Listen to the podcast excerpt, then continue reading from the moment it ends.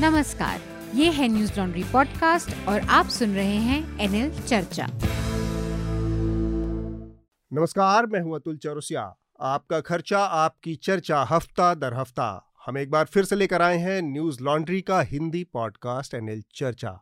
चर्चा पर आज हमारे साथ दो खास मेहमान जुड़ रहे हैं और इसके अलावा दो हमारे न्यूज़ लॉन्ड्री के साथी। हमारे सह संपादक शार्दुल का त्यायन है हमारे साथ। शार्दुल स्वागत है आपका चर्चा में। नमस्कार। इसके अलावा हमारे न्यूज़ लॉन्ड्री के स्तंभकार आनंद वर्धन भी हैं। आनंद आपका भी स्वागत चर्चा में। बहुत बहुत धन्यवाद। नमस्कार नमस्कार। तो हमारे साथ आपने सुना होगा जो हमारे श्रोता हैं उनको दो आवाज़ें मिली होंगी। असल में आज हमारे साथ दो आनंद वर्धन लोग जुड़े हुए हैं। एक हमारे न्यूज़ लॉन्ड्री के साथी हैं और दूसरा आनंद वर्धन सिंह हैं जो कि लेखक हैं जर्नलिस्ट हैं और उनकी हाल ही में किताब भी आप लोगों ने देखी होगी हे राम टू जय श्री राम। तो इस किताब के लेखक हैं। इसके अलावा द पब्लिक चैनल के संस्थापक भी हैं। आनंद जी बहुत बहुत स्वागत आपका फिर से। नमस्ते नमस्ते चौरसा साहब शार्दुल जी और मेरे दूसरे नाम राशि आनंद जी को भी। जी और इसके अलावा हमारे साथ राजस्थान पत्रिका के उदयपुर सिटी एडिशन के संपादक हैं संदीप पुरोहित भी। संदीप जी आपका भी बहुत बहुत स्वागत। जी नमस्ते। तो जो विषय है इस हफ़्ते उनके बारे में हम एक बार सरसरी तौर पर उसका ज़िक्र कर लेते हैं और इसके बाद हम अपनी चर्चा को शुरू करेंगे। इस हफ़्ते की सुर्खियों में पहले उदयपुर में एक हिंदू टेलर की दो मुस्लिम युवकों ने सरकलम करके हत्या कर दी। अभी तक जितनी जानकारी मिली है, उसके हिसाब से उन्होंने ऐसा इसलिए किया क्योंकि मृतक कन्हैया लाल ने भाजपा की पूर्व प्रवक्ता नूपुर शर्मा का समर्थन करने वाली एक पोस्ट को शेयर किया था। इस बारे में हम आके बात भी करेंगे।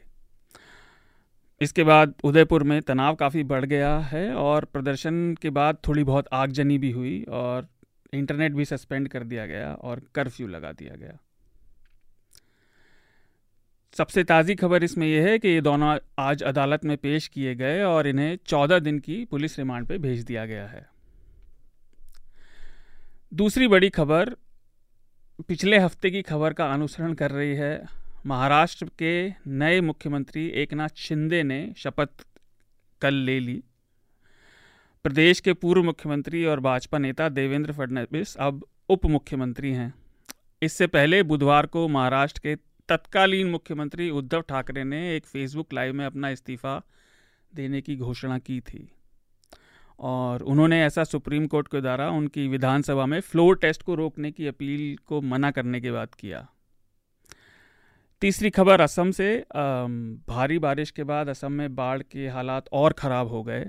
मंगलवार को असम के राज्य आपदा प्रबंधन ने बताया कि 28 जिलों में करीब 24 लाख लोग इस बाढ़ से प्रभावित हुए हैं और मारे गए लोगों की संख्या एक सौ पहुँच गई है।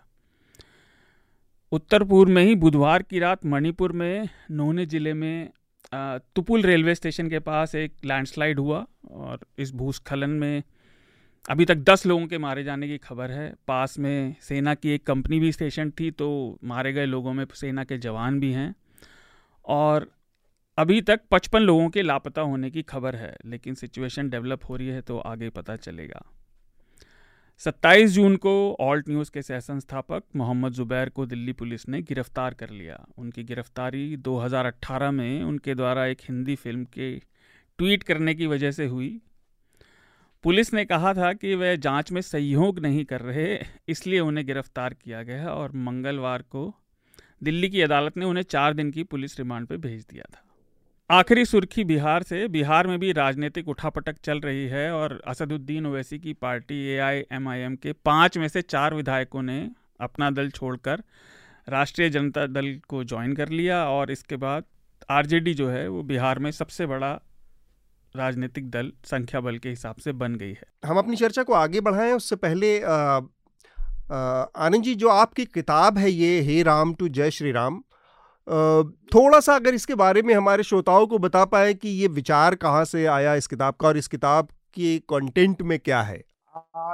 ये किताब हे Ram to Jai Shri Ram twenty dates which change the course of India उसमें बीस ऐसी तारीखें जिन्होंने हिंदुस्तान की दिशा को चेंज किया। और उसके इर्द गिर्द की पॉलिटिकल हिस्ट्री है। uh, मैं बहुत ब्रीफ में बता दूँ मैंने 20 से 40 वर्ष के युवकों को ध्यान में रख के किताब लिखी है कि देश आज़ाद हो गया था उसके बाद की बहुत सी ऐसी चीज़ें हैं और बहुत सी निटिग्रिटीज हैं। आधी अधूरी कुछ अर्ध सत्य हैं कुछ आधे फैक्ट पता है नहीं है। उसको ध्यान में रखते हुए गांधी जी की हत्या से लेके जो श्री राम मंदिर की स्थापना तक जो फाइनली जब उसका वो हो गया वहाँ तक की कहानी है। बीस अलग अलग इंडिया चाइना का 62 वॉर 65 वॉर 71 वॉर इमरजेंसी इस तरह इस ताने बाने के अगल बगल बनाए। लेकिन मूल रूप से आ, मतलब एक यंगर जनरेशन को हमारी पोस्ट इंडिपेंडेंट हिस्ट्री के पॉलिटिकल हिस्ट्री के बारे में थोड़ा बताने की कोशिश की है।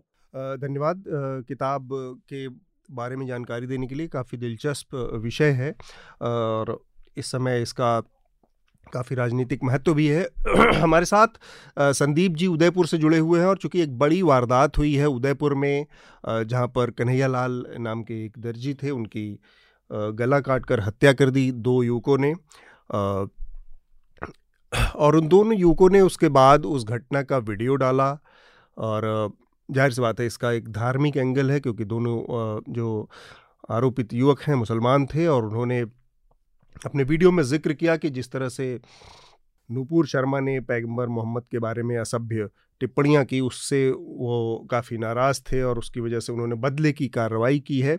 और इस घटना ने एक बड़ा सवाल खड़ा किया है। आ, मैं सबसे पहले चाहूँगा कि आ, संदीप जी से एक बार इस पूरी घटनाक्रम के बारे में इसकी पृष्ठभूमि के बारे में अगर वो हमें थोड़ा सा जानकारी दे पाए कि उदयपुर में दरअसल चल क्या रहा था क्योंकि हमें भी ये जानकारी मिली कि आ, जो आरोपी जिनकी हत्या हुई कन्हैया लाल की उनके कुछ सोशल मीडिया पोस्ट थे जिसमें उन्होंने नूपुर शर्मा को समर्थन दिया था और उसके बाद उनको धमकियाँ भी मिल रही थी। उनकी पोस्ट को लेकर उनको गिरफ़्तार भी किया गया था और वो ज़मानत पर भी थे। तो ज़ाहिर सी बात है कि ये बात पहले से काफ़ी चल रही थी और जिसका अंतिम परिणति बहुत दुखद हत्या के रूप में हुई। तो पूरा वाकया क्या था संदीप जी, अगर आप हमें बता पाए? देखिए, वाकया था कि नुपुर शर्मा के जो डायलॉग हुआ, जो बयान आए उससे पूरा थोड़ा सा देश में जो अलग किस्म का माहौल सब तरफ़ से पैदा हुआ। उसके बाद उसका कई लोगों ने फॉलो किया, कई लोगों ने उसकी प्रतिक्रिया करी, कई लोगों ने उसके समर्थन में आए। यहाँ एक क्योंकि सामान्य व्यक्ति हैं कन्हैयालाल जी, और मूलतः वे उस, उन्होंने टिप्पणी करी, और एक पोस्ट वायरल किया। और उस पोस्ट के वायरल होने के साथ कुछ लोगों ने उस पर आपत्ति करी। आपत्ति करने पर उनको पुलिस ने गिरफ़्तार किया। धारा एक सौ इक्यावन के तहत और अन्य धाराओं के तहत और उनको बाद में जमानत पर छोड़ दिया गया। जमानत पर छूटने के बाद उन्होंने कहा पुलिस से कि उनको लगातार धमकियाँ मिल रही है। पुलिस ने कहा, एक दो दिन बाद दुकान खोल लेना, देख लेना। तीन चार दिन तक बोले कि आप देख रहे हैं वो कह रहे हैं, मेरी दुकान पर रेकी करके जा रहे हैं वो लोग, वो मुझे देख रहे हैं। उन्होंने कोई दिक्कत नहीं है। तो उन्होंने तीन चार दिन दुकान बंद रखी और उसके बाद उन्होंने अपनी दुकान खोली। और खोलने के बाद जो घटना हुई इससे पूरा देश परिचित है। एक चीज़ और थोड़ा सा अजीब सी हुई कि उनके ऊपर खतरा था और उन्होंने इसकी चिंता भी जताई थी। चिंता नहीं जताई उन्होंने लिखित में हाँ। खत लिखा। तो जिस तो खत को कल मुख्यमंत्री अशोक गहलोत ने खुद पढ़ा हम्म। जो यहाँ कानून व्यवस्था को लेकर उन्होंने बैठक करी उस उस उन्होंने उस खत को पढ़ा और एसपी और आईजी को पूछा कि ये लिखित में जब आपसे सुरक्षा की गुहार कर रहा था सुरक्षा मांग रहा था तो हम्म। आपने सुरक्षा क्यों नहीं दी ना आईजी ना एसपी इसका जवाब देते बने हम्म। और उसके चंद घंटों बाद अशोक गहलोत जयपुर गए और जयपुर जाते उन्होंने आईजी और एसपी का तबादला कर दिया हम्म। यानी सरकार खुद मान रही है कि जब सुरक्षा मांगी जा रही थी तो क्यों नहीं दी तो एक तो जानकारी आपने दी कि उन्होंने चार दिन तक अपनी दुकान बंद रखी और फिर काफ़ी उसके बाद उन्होंने अचानक से खोली। तो ऐसी स्थिति में उनके खतरे को देखते हुए उनके अंदर शंका और ये तो बनी रहनी चाहिए थी, क्योंकि अचानक से पहले ही दिन दुकान खोली उन्होंने खतरे के बाद और दो दूसरे मतलब मैं कहूँगा मज़हब के संप्रदाय के लोग आए उनको तो उनके मन में शायद कोई शंका नहीं पैदा हुई या उनको उनको ऐसा लगा नहीं कि जो खतरा उनको था इस इस तरह की कोई बात हो सकती है। आ, क्योंकि पहले उन्होंने एहतियात के तौर पर शायद अपने दुकान में सीसीटीवी कैमरा भी लगवा रखा था और जो हमलावर थे उन्होंने सीसीटीवी कैमरे को भी बंद किया। ऐसा क्या इस बात में सच्चाई है? मुद्दा ये नहीं कि सीसीटीवी ऑन था या सीसीटीवी ऑफ़ था। आज देश के सामने समस्या दूसरी है, देश के सामने चुनौतियाँ दूसरी है कि हम इस देश को कहाँ ले जाना चाहते हैं, हम किस तरफ़ बढ़ना चाहते हैं, हम किस ओर जाना चाहते हैं। मैं तो 48 साल का हो गया 48 इयर्स का हो गया, दस दस बारह साल, पंद्रह साल, जितना साल और जीऊँगा, जी लूँगा। लेकिन आने वाली जनरेशन को मैं क्या देके जाना चाहता हूँ क्या देना चाहता हूँ? ये ये विषय उन तमाम विचारधारा के लोगों के लिए है, जो राष्ट्र के नीति निर्माता हैं। मैं किसी एक पक्ष के साथ कभी खड़ा नहीं होता हूँ। मैं उदयपुर डिवीज़न का एडिटर हूँ थोड़ा संशोधन कर दूँ और मैं पिछले 18 साल से एडिटर हूँ और मैं ये महसूस करता हूँ कि हम जिस दिशा में जा रहे हैं वो दिशा ठीक नहीं है। ठीक बात है। आपकी चिंता बहुत वाजिब है कि आ, हमारे साथी हैं शार्दुल। शार्दुल भी आपसे कुछ पूछना चाह रहे हैं। संदीप जी नमस्कार। मैं ये पूछना चाह रहा था कि एक दो खबरें और पता चली थी उन उसमें कितनी सच्चाई है कि बाज़ार में उस दिन कन्हैया की दुकान के अलावा एक दो और दुकानें ही खुली थी। और दूसरी बात ये कि दुकान के शायद किसी किसी कर्मचारी ने भी इस आ, मतलब जब ये उन पर हमला कर रहे थे कन्हैया लाल जी पर दोनों लड़के तो उसने भी बीच बचाव शायद करने की कोशिश की तो उसको भी चोटें आई हैं। ऐसा है क्या? जी बिल्कुल वो अस्पताल में भर्ती हैं। कल मुख्यमंत्री अशोक गहलोत उनसे मिलकर के भी गए थे। देखिए हत्या जगन्यता तरीके से करी गई है इसकी जितनी निंदा की जाए उतना कम है। इसमें कोई शक नहीं है। कानून को अपने हाथ में लेने का अधिकार किसी को भी नहीं है। जब उनको गिरफ़्तार किया जा चुका था जब वो जमानत पर रिहा थे तो फिर कानून हाथ में लेने की क्या आवश्यकता आ गई? ठीक बात है। निश्चित तौर पर हम मैं दोनों तरीके के फैनेटिज्म को कंडम करता हूँ। किसी भी किस्म का हो किसी भी तरह हो ये गलत है। तो मूल चीज़ ये समझनी पड़ेगी कि आखिर हम प्यार से रहना कब सीखेंगे? आखिर हम चीज़ों को ठीक कब करेंगे? हम ऑर्डर में कब लाएँगे कंट्री क्या दो रिलीजन के लिए ये कंट्री इसलिए बना था? जो मुसलमान इस देश में रह रहे हैं, वो अपनी बाय चॉइस रह रहे हैं, उनके पास ऑप्शन था। हिंदुस्तान, पाकिस्तान, उन्हें इस मुल्क से मोहब्बत है। इसलिए उन्होंने ये मुल्क चुना। लेकिन मुझे कहते हुए भी अफसोस हो रहा है कि जिस तरह का अपीजमेंट अपनाया गया, जिस तरीके की चीज़ें अपनाई गई, उससे वो फेनेटिज्म बढ़ा और उस फेनेटिज्म का ही ये रूप है। नहीं, आपकी बात सही है, जो राजनीति है इस देश में, वो इस दिशा में बहुत कुछ कर सकती है। मैं थोड़ा सा ये जानना चाह रहा हूँ कि अभी के क्या हालात है उदयपुर में इस घटना को लेकर, अब क्या चल रहा है? मैं आपको बिल्कुल लेटेस्ट बताता हूँ। इस वक्त मैं, जो घटना घटी थी मालदा स्ट्रीट पर, उससे करीब दो ढाई किलोमीटर दूरी पर, उसी पुराने शहर में एक घर में बैठा हूँ। और ये इस घर के बाहर से मैंने एक ऐसी अद्भुत रथ यात्रा देखी है, जो यहाँ के बाशिंदे दो लोग जिन्होंने मुझे अभी बात ने कहा कि ऐसी रथ यात्रा कभी नहीं निकली है। रथ यात्राएँ लंबी लंबी, अठारह, बीस साल से रथ यात्रा निकलती है निकलती है भगवान जगन्नाथ की। उसमें बहुत सारी झांकियाँ होती है। इस बार प्रशासन और कानून सख्त था कि झांकियाँ कम निकले। रथ यात्रा छोटी हो, कल रात को 11 बजे तक मीटिंग चली और दोनों समुदाय के लोगों को बुला करके divisional commissioner Rajendra Bhatt, collector Tarachand Meena, Dinesh Yaman साहब, जो एडीजी हैं, दिनेश यामन वो एडीजी हैं जो एक एनकाउंटर का जिन पर आरोप था और जो बाद में कई साल तक जेल में भी रहे।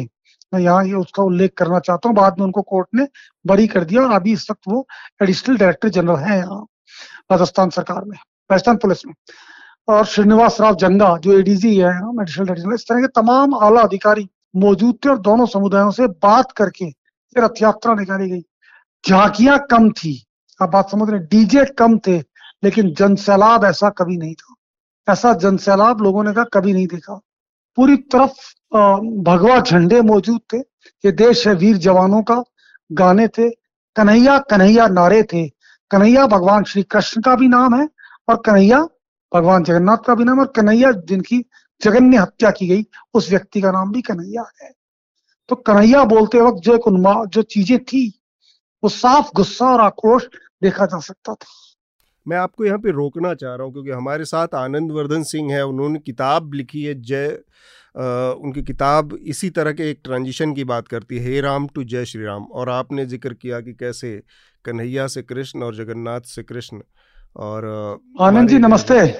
क्योंकि जनरली आप लोग की चर्चा में सुनता आया हूँ और आप इसको बहुत लाइटली और बहुत ही लाइवली दोनों तरह से आप उसको करते हैं लेकिन आज का विषय ऐसा थोड़ा सा है गंभीर है जब आप बात करिए तो आपको मन में क्षोभ भी होता है दुख भी होता है गुस्सा भी आता है। लेकिन उससे पहले मैं थोड़ा चीज़ को और लाइट बनाने के लिए जरा एक बात विषय से अलग कह दूँ। संदीप जी का कहना था अड़तालीस साल की उम्र है और बारह साल और बचे हैं। आ, मैं अपने गाँव गया था करीब एक दो साल पहले और कोई किसी व्यक्ति को मेरे साथ चलना था। वो आया नहीं तो जब जीप में जा रहे थे गाड़ी में तो पूछा कि भाई कहाँ? तो उसने कहा, मैं ईस्टर्न यूपी का उसने कहा क्या रे पुरान मनाई रहने मर गए ले। तो हमने कहा, क्या उम्र थी? अरे, यही पचास पचपन तो मैं तो साठ पार कर गया था। तो मैं तो उस हिसाब से मतलब कब्र के अंदर या ताबूत के अंदर होना चाहिए था मुझे, खैर। With that that in mind मेरे हिसाब से ये बहुत स्पष्ट है कि देखिए, अब ये आ रहा है कि पाक कनेक्शन था, पाकिस्तान का कनेक्शन था कहीं घटना में।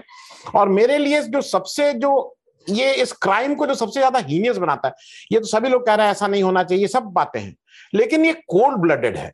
ये सत्रह तारीख से लेके जिस तारीख तक अंजाम देता है, वो शायद सत्ताईस अट्ठाईस, जो भी तारीख है उस तारीख तक वो वीडियो बना रहा है, वो जाके अपने को शूट कर रहा है, वो जुमे की नमाज़ में जा रहा है। और तो, मैं ये मान सकता हूँ बहुत से लोगों से बहुत से घटनाएँ होती हैं जहाँ स्पर ऑफ़ द मोमेंट पे आपको कहीं कुछ ऐसा होता है गुस्सा आ जाता है आवेग में आ जाता है वो किसी भी व्यक्ति के साथ होता है उसके कारण बहुत से हो सकते हैं। लेकिन एक कोल्ड ब्लडेड कॉन्स्परेसी करके ये heinous of the heinous crime है इसकी और मेरे हिसाब से ये इंसान नहीं ये लोग हैवानी की श्रेणी में आएँगे। अगर इंसान और हैवान दो तरह के लोग हों तो ये हैवानियत की श्रेणी में आएँगे। हैविंग सेड दैट मैं एक चीज़ ज़रूर कहना चाहूँगा और और जो शायद पॉलिटिकल उसके नाते लोग नहीं कह रहे हैं। आई मस्ट मैं मैं पूरे मार्क्स दे रहा हूँ अशोक गहलोत को। क्योंकि अशोक गहलोत ने जिस तरह से तुरंत वो करके इस चीज़ को कंट्रोल किया है, मेरे हिसाब से दूसरा गोधरा होने की कगार पे था। अगर उस दिन थोड़ा भी ढिलाई होती तो ये ये एक बड़ा उपद्रव हो सकता था बड़ा लोगों की मौत हो सकती थी। पाँच छह घंटे के अंदर गिरफ़्तार कर लेना। हाँ पाँच छह के अंदर कार्रवाई ने गिरफ़्तार कर लिया। गिरफ्तारी चार घंटे के अंदर होगी हाँ। और हाँ और दूसरा ये है कि एसआईटी बना दी शाम तक। आ, पैसा नौक मतलब जितनी चीज़ें हो सकती हैं तो फटाफट फटाफट करके खुद चले गए। लेकिन ये सब के बीच में एक चीज़ आज है जो आज भी उसका सुप्रीम कोर्ट ने उसका संज्ञान लिया है। इन सबके पीछे अगर जिसको कहते हैं ना कि वो जो, ये जो जड़ है, वो उस दिन के एक चैनल पे जो डिबेट हुई थी और जिसमें नूपुर शर्मा जी ने सब शुरू किया था, ये इसकी, इस, वहाँ से शुरू होता है। और मुझे ऐसा लगता है कि नूपुर शर्मा जी को गिरफ़्तार नहीं करना भी एक बड़ा कारण था, क्योंकि नूपुर शर्मा जी ने अच्छा कहा, सही कहा, गलत कहा, कहना चाहिए था, नहीं कहना चाहिए था, ये अदालत डिसाइड करेगी। उनके ऊपर एफआईआर है, गिरफ़्तार करिए, जैसे कहीं और आप गिरफ़्तार कर रहे हैं। अभी आप शायद जुबैर साहब की भी हम लोग कुछ बात करेंगे, उनको गिरफ़्तार कर रहे हैं। गिरफ़्तार करिए अदालत है इस देश में, अदालत अपना निर्णय सुनाएँगे, लेकिन गिरफ़्तार नहीं करना, सुप्रीम कोर्ट भी कह रही थी कि आप तो इसलिए ऐसा कह रही हैं क्योंकि देर आर आपके पीछे भारी भरकम ताकतवर लोग खड़े हैं। इसलिए आप ये कह रही हैं, सुप्रीम कोर्ट कह रहा है आज की तारीख में। और कहीं ना कहीं आज सुप्रीम कोर्ट ने जो कहा है, मैं पिछले, उस दिन से कह रहा हूँ, पिछले एक महीने से, आप जैसे चौरसिया साहब, शार्दुल साहब, आप लोग हैं, आपकी जिम्मेदार आप हम लोगों को मॉडरेट कर रहे हैं। अगर मैं कोई अभद्र बात करूँ, अमर्यादित बात करूँ, ऐसी बात करूँ जो है तो ये आपकी बेसिक आप इससे नहीं भाग सकते हैं कि नहीं नहीं, मैं क्या करता? अरे भाई, आप मुझे रोकिए आप कहिए कि आपने गलत कहा है। तो उस दिन का जो भी एंकर था ये पूरी ज़िम्मेदारी नूपुर शर्मा और दूसरे वो जो जो एक दूसरे धर्म के अनुयायी थे उनसे ज़्यादा मैं उस एंकर की भी मानता हूँ। मीडिया को लेकर तो मीडिया का मीडिया का जो उसमें रोल है या जो एंकर है नाविका कुमार वो टाइम्स नाउ की उनकी एक बड़ी भूमिका रही कि उन्होंने और वो एक एक एक पैटर्न बन गया है एक आदत बन गई है जिसकी वजह से ये एक्सीडेंट आज नहीं तो कल किसी न किसी दिन होना था। क्योंकि आप हमेशा क्या करते हैं कि आपने सारी बहसों की जो डिबेट संस्कृति है टेलीविज़न की उसमें एक पैटर्न बना लिया है कि आप जो सत्ताधारी दल के प्रवक्ता हैं उनको खुली छूट देते हैं। उनको अपनी बात कहने का उल्टी सीधी बात कहने का गाली गलौज करने तक की स्थितियाँ आ जाती हैं चैनलों पर तो वो सारी छूट देते हैं। और खुद सवाल जो करना होता है, वो विपक्षी दलों से पूछते हैं। ये सारी तो ये जो बदली हुई पूरी एकदम उल्टी संस्कृति है टीवी चैनलों की, उसकी बहुत बड़ी भूमिका है इसमें, और उस दिन जो हुआ, वो किसी न किसी दिन वो दुर्घटना इस तरह की होनी ही थी। तो मैं नहीं, मैं सिर्फ़ इसलिए इस बात को कह रहा था, मैं एक मिनट में इस बात को समाप्त कर लूँगा कि अगर ये किसी ने, अगर नूपुर शर्मा ने मान लीजिए स्पर ऑफ़ द मोमेंट में, हीट ऑफ़ द, उसमें कहा तो आपको उसको तुरंत वही रोक के कहना चाहिए था कि आपने गलत कहा और आप इसको बिल्कुल मत कहिए।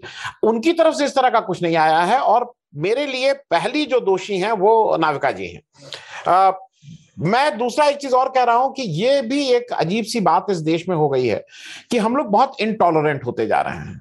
आ, मैं एक आपको वाक्य याद दिला दूँ मतलब इस देश में नहीं बगल में पाकिस्तान है साबरी ब्रदर्स में वो अमजद साबरी थे। 2016 में उनकी हत्या इसलिए कर दी गई कि उन्होंने किसी शादी की कवाली में वो जो दूल्हा दुल्हन थे उनके ऊपर उन्होंने कह दिया कि भाई ये तो आ, वो जो अली जैसे हैं और उनकी बेगम मतलब मोहम्मद साहब के जो दामाद थे उनसे उनको कंपेयर कर दिया। आप ये बताइए हिंदुस्तान में जो शादी होती है उसमें नाइन्टी परसेंट शादी के गानों में राम सीता बोला जाता है। राम सीता बनाया जाता है बिल्कुल। तो अब अगर इतना मतलब मेरा ये कहना है कि शायद सोसाइटी भी धीरे धीरे धीरे धीरे हम बहुत ही इंटॉलरेंट होते जा रहे हैं और उसकी वजह हम और आप सब जानते हैं, उसकी वजह केवल सियासत है, इसमें कहीं कोई दो राय नहीं है। हमने उस सियासत के चलते अपने को इतना वाटर टाइट और इतने हम एक, उसमें बंद गए हैं कि नहीं नहीं, मैं या तो मैं या तो सही, या तो ब्लैक और व्हाइट है। ग्रे एरिया कुछ नहीं रह गया। हम सब लोग सरदार जी लोगों के ऊपर कितने हँसी मज़ाक होते थे। और मेरे साथ के तो जो सरदार लोग थे वही सबसे ज़्यादा जोक सुनाते थे इसके। तो ये एक ये भी कहीं ना कहीं चौरस साहब ये एक समाज का एक क्षय हुआ है इसमें। मैं आनंद को इस बहस में लाना चाह रहा हूँ इस बातचीत में बहस नहीं करते हम लोग बातचीत में लाना चाह रहा हूँ।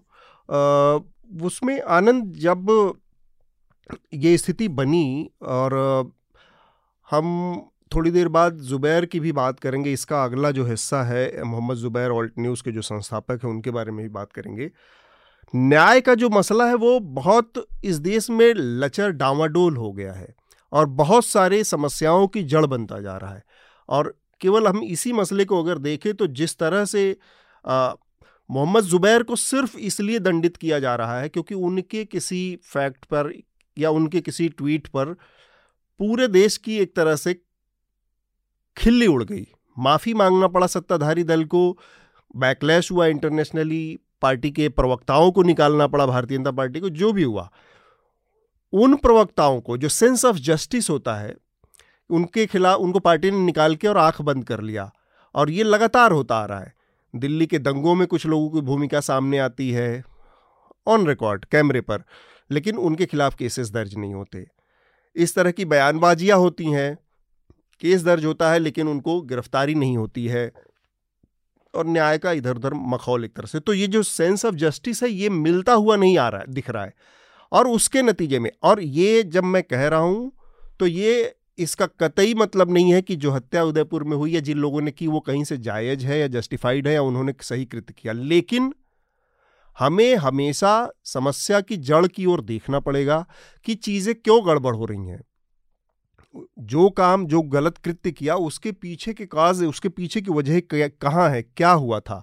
और नुपुर शर्मा जैसे लोगों का आज़ाद घूमना, जैसा कि आनंद जी कह रहे थे अभी कि भाई कोर्ट सजाएँ देंगी। कम से कम आप करते हुए तो देखिए, लेकिन पुलिस जैसी संस्था इस देश में बेमानी हो चुकी है। वो इतने फ्रजाइल और इस तरह के उसमें काम करती है कि साफ़ साफ़ दिखता है कि वो किसके पक्ष में और किसके खिलाफ काम कर रही है। तो ये जो सेंस ऑफ़ जस्टिस का माहौल पूरे देश में खराब होता जा रहा है उस पर मैं चाहूँगा आनंद आप सबसे पहले अपनी टिप्पणी दें और फिर हम इस बातचीत को और आगे बढ़ाते हैं। हम्म, तो इसमें ये तो आपने एक पहले तो चार्जशीट ही पढ़ दी। तो चार्जशीट नहीं पड़ी अभी चार्जशीट तो मामले में दाखिल भी नहीं हुई तो ये जो देखिए दो चीज़ें हैं इसमें कि एक सब्सटेंटिव जस्टिस एक प्रोसीजरल जस्टिस तो मेरे ख्याल से सब्सटेंटिव जस्टिस हमेशा बहुत सब्जेक्टिविटी की चीज़ रही है। ज़्यादा से ज़्यादा इसमें अभी फ़िलहाल जो स्पेसिफिक्स में आए तो प्रोसीजरल जस्टिस में जो लूप होल्स हैं या जो भी पक्षपात का जो भी आरोप है वो सामने आ रहा है। तो आ, अब ये उदयपुर वाले मामले पे बोलना है कि जुबैर पे या थोड़ा सा व्यापक आपने इसका दायरा कर दिया है। नहीं मैं बस ये कह रहा हूँ तो नूपुर के मामले में जिस तरह से पुलिस की कार्रवाई रही उसने इस चीज़ को फ्यूल किया और आज सुप्रीम कोर्ट के ऑब्जर्वेशन में ये बात बहुत स्थापित भी हुई बहुत प्रमुखता से कि उस घटना की वजह से नुपुर के उस बयान ने ये सारी आग लगाई जिसके नतीजे में हमारे सामने एक हत्या हुई और कन्हैया लाल की जान भी गई जिसके तो ये हाँ तो ये आ, मतलब संदर्भ क्या था कॉन्टेक्स्ट डिफाइन करना ये बहुत ही विवादास्पद चीज़ है। मैं वो कॉजलिटी जो cause and effect Supreme Court का वो जो ऑब्जर्वेशन है वो भी एक खतरनाक ही है क्योंकि अब अब फ्रांस में कह देना कि आ, आ, आ, आपने ऐसा कार्टून बनाया इसलिए ये हत्या हुई। आपने किसी स्कूल टीचर को कह देना कि आपने क्लासरूम में ये बताया इसलिए वो ये हत्या हुई। तो ये कॉजलिटी का कोई अंत नहीं है कि कॉज एंड इफ़ेक्ट रिलेशनशिप ऐसे एस्टेब्लिश कर देना। मेरे ख्याल से न्यायपालिका को थोड़ा सा इसमें ज़्यादा रिस्ट्रेन से भाषा का उपयोग करना चाहिए था। क्योंकि ये एक डेंजरस प्रेसिडेंट करता है क्योंकि जो टॉलरेंस और खासकर जो अभी का माहौल है, जैसे कि आपने जस्टिस की बात की तो अब जो मेजोरिटी मेजोरिटी कम्युनिटी है, जो रिलीजियस मेजोरिटी है यहाँ, उसमें भी एक कॉम्पिटिटिव विक्टिमहुड का दो हज़ार, दो सौ पंचानवे जो आईपीसी का है टू नाइनटी फाइव है, वो तो कॉम्पिटिटिव विक्टिमहुड का एक तो बना बनाया ग्राउंड ही दे देता है कि क्योंकि ऑफेंस जो है, एक सेंटिमेंटल चीज़ है, उसको कोई भी कभी भी कैसे डिफाइन कर देगा कि हम ऑफेंडेड हुए तो अब इस, इसका तो कोई अंत है नहीं, वो तो डिफाइन कर देगा और इसमें कॉम्पिटिटिव एक प्रतिस्पर्धा आ जाएगी कि हम ज़्यादा ऑफेंड हुए या तुम। तो एक ब्रिटेन के एक दार्शनिक थे जो जिन पिछले वर्ष ही उनकी मृत्यु हुई, रॉजर स्कर्टन या 2020 में शायद मृत्यु हुई तो उन्होंने तो एक बात बोली थी उन्होंने जो कि इस तरह के मल्टीकल्चरल सोसाइटीज में जो कि मिस इंटरप्रेट होना बहुत लाजमी है, लेकिन उसको बहुत बहुत ध्यान से सुनने की ज़रूरत है क्योंकि इसको मिसअंडरस्टैंडिंग इसकी बहुत हो सकती है। उन्होंने कहा था कि बहुसंख्यक समाज को सिर्फ़ इग्नोर नहीं, ऐसा नहीं महसूस हो कि वो इग्नोर नहीं हो रहा है। उसको भी उतना ही सम्मान हो। तो इसका ये मतलब नहीं कि उसको सम्मान जो है अल्पसंख्यक से ज़्यादा हो। लेकिन उसको जब ये फीलिंग आने लगेगी कि वो उसके ऑफेंस को, उसके मतलब रिलीजियस फीलिंग्स को नहीं सम्मान मिल रहा है या उसको और तरह की सुविधा और तरह की चीज़ों में वो पीछे आ रहा है तो उसका एक राजनीतिक जो है गिद्ध होते हैं, उसका फ़ायदा उठा सकते हैं। एक, क्योंकि जो मैन्युफैक्चर्ड ग्रीवेंस है वो बहुत दिन नहीं चलता है। लेकिन अगर जो ग्रीवेंस है बहुत दिन से है हिस्टोरिकल है तो वो लंबे समय तक खींचता है।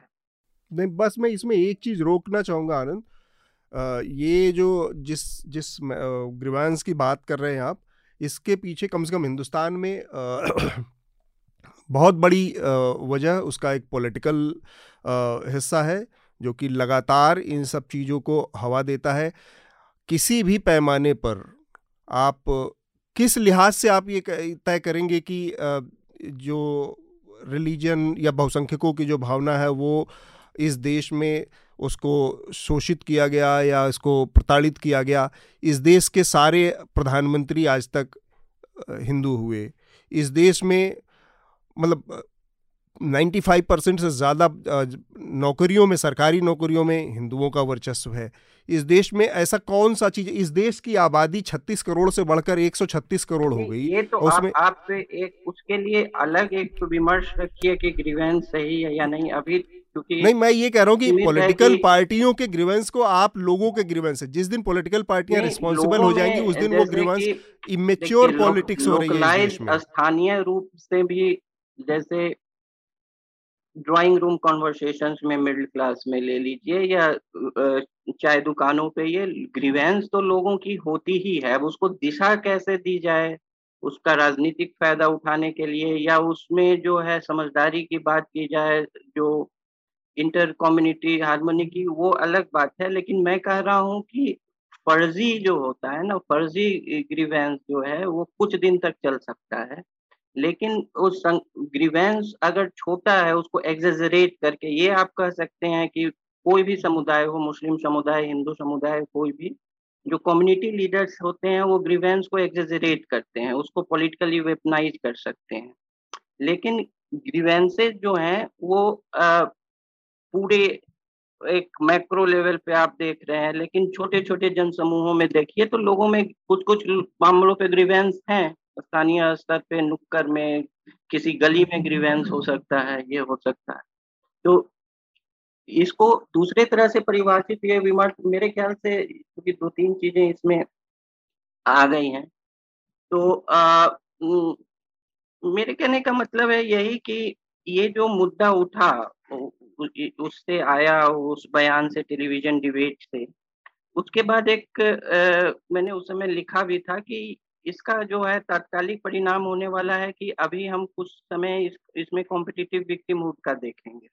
कि अभी बहुत सारे समुदाय ये क्लेम करेंगे कि हमारा जो है आ, हम ऑफेंडेड हुए हैं।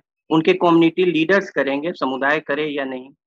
मेरे ख्याल से एक और चीज़ है कि प्रेम और सद्भाव या घृणा इससे ज़्यादा जो है जो धर्मनिरपेक्षता चलती है इंडिफरेंस से उदासीनता से। इन मामलों से लोग उदासीन इंडिफरेंट है। अधिकतर जो है बड़ा जन जनमानस जो है इन चीज़ों से इंडिफरेंट है उसको कोई मतलब नहीं है। वो इंडिफरेंस का दायरा कम हो रहा है। उस उस इंडिफरेंस वो इंडिफरेंस का दायरा कम हो रहा है क्योंकि विजुअल मीडिया हो या सोशल मीडिया हो उसमें उसमें जो फ़ीड आ रहा है वो व्यक्तियों से आ रहा है या न्यूज़ ऑर्गेनाइजेशन से आ रहा है उस इंडिफरेंस को कम करने की कवायद। हम्म ठीक बात है।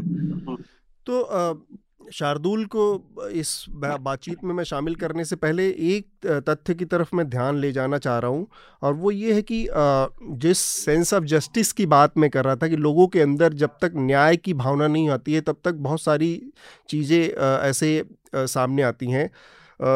जो ऑल्ट न्यूज़ के संस्थापक मोहम्मद ज़ुबैर की गिरफ्तारी हुई है आप उसकी क्रोनोलॉजी देखेंगे तब समझ समझेंगे कि कितने हास्यास्पद और कितने खोखले ग्राउंड पर एक आदमी की गिरफ्तारी की गई है।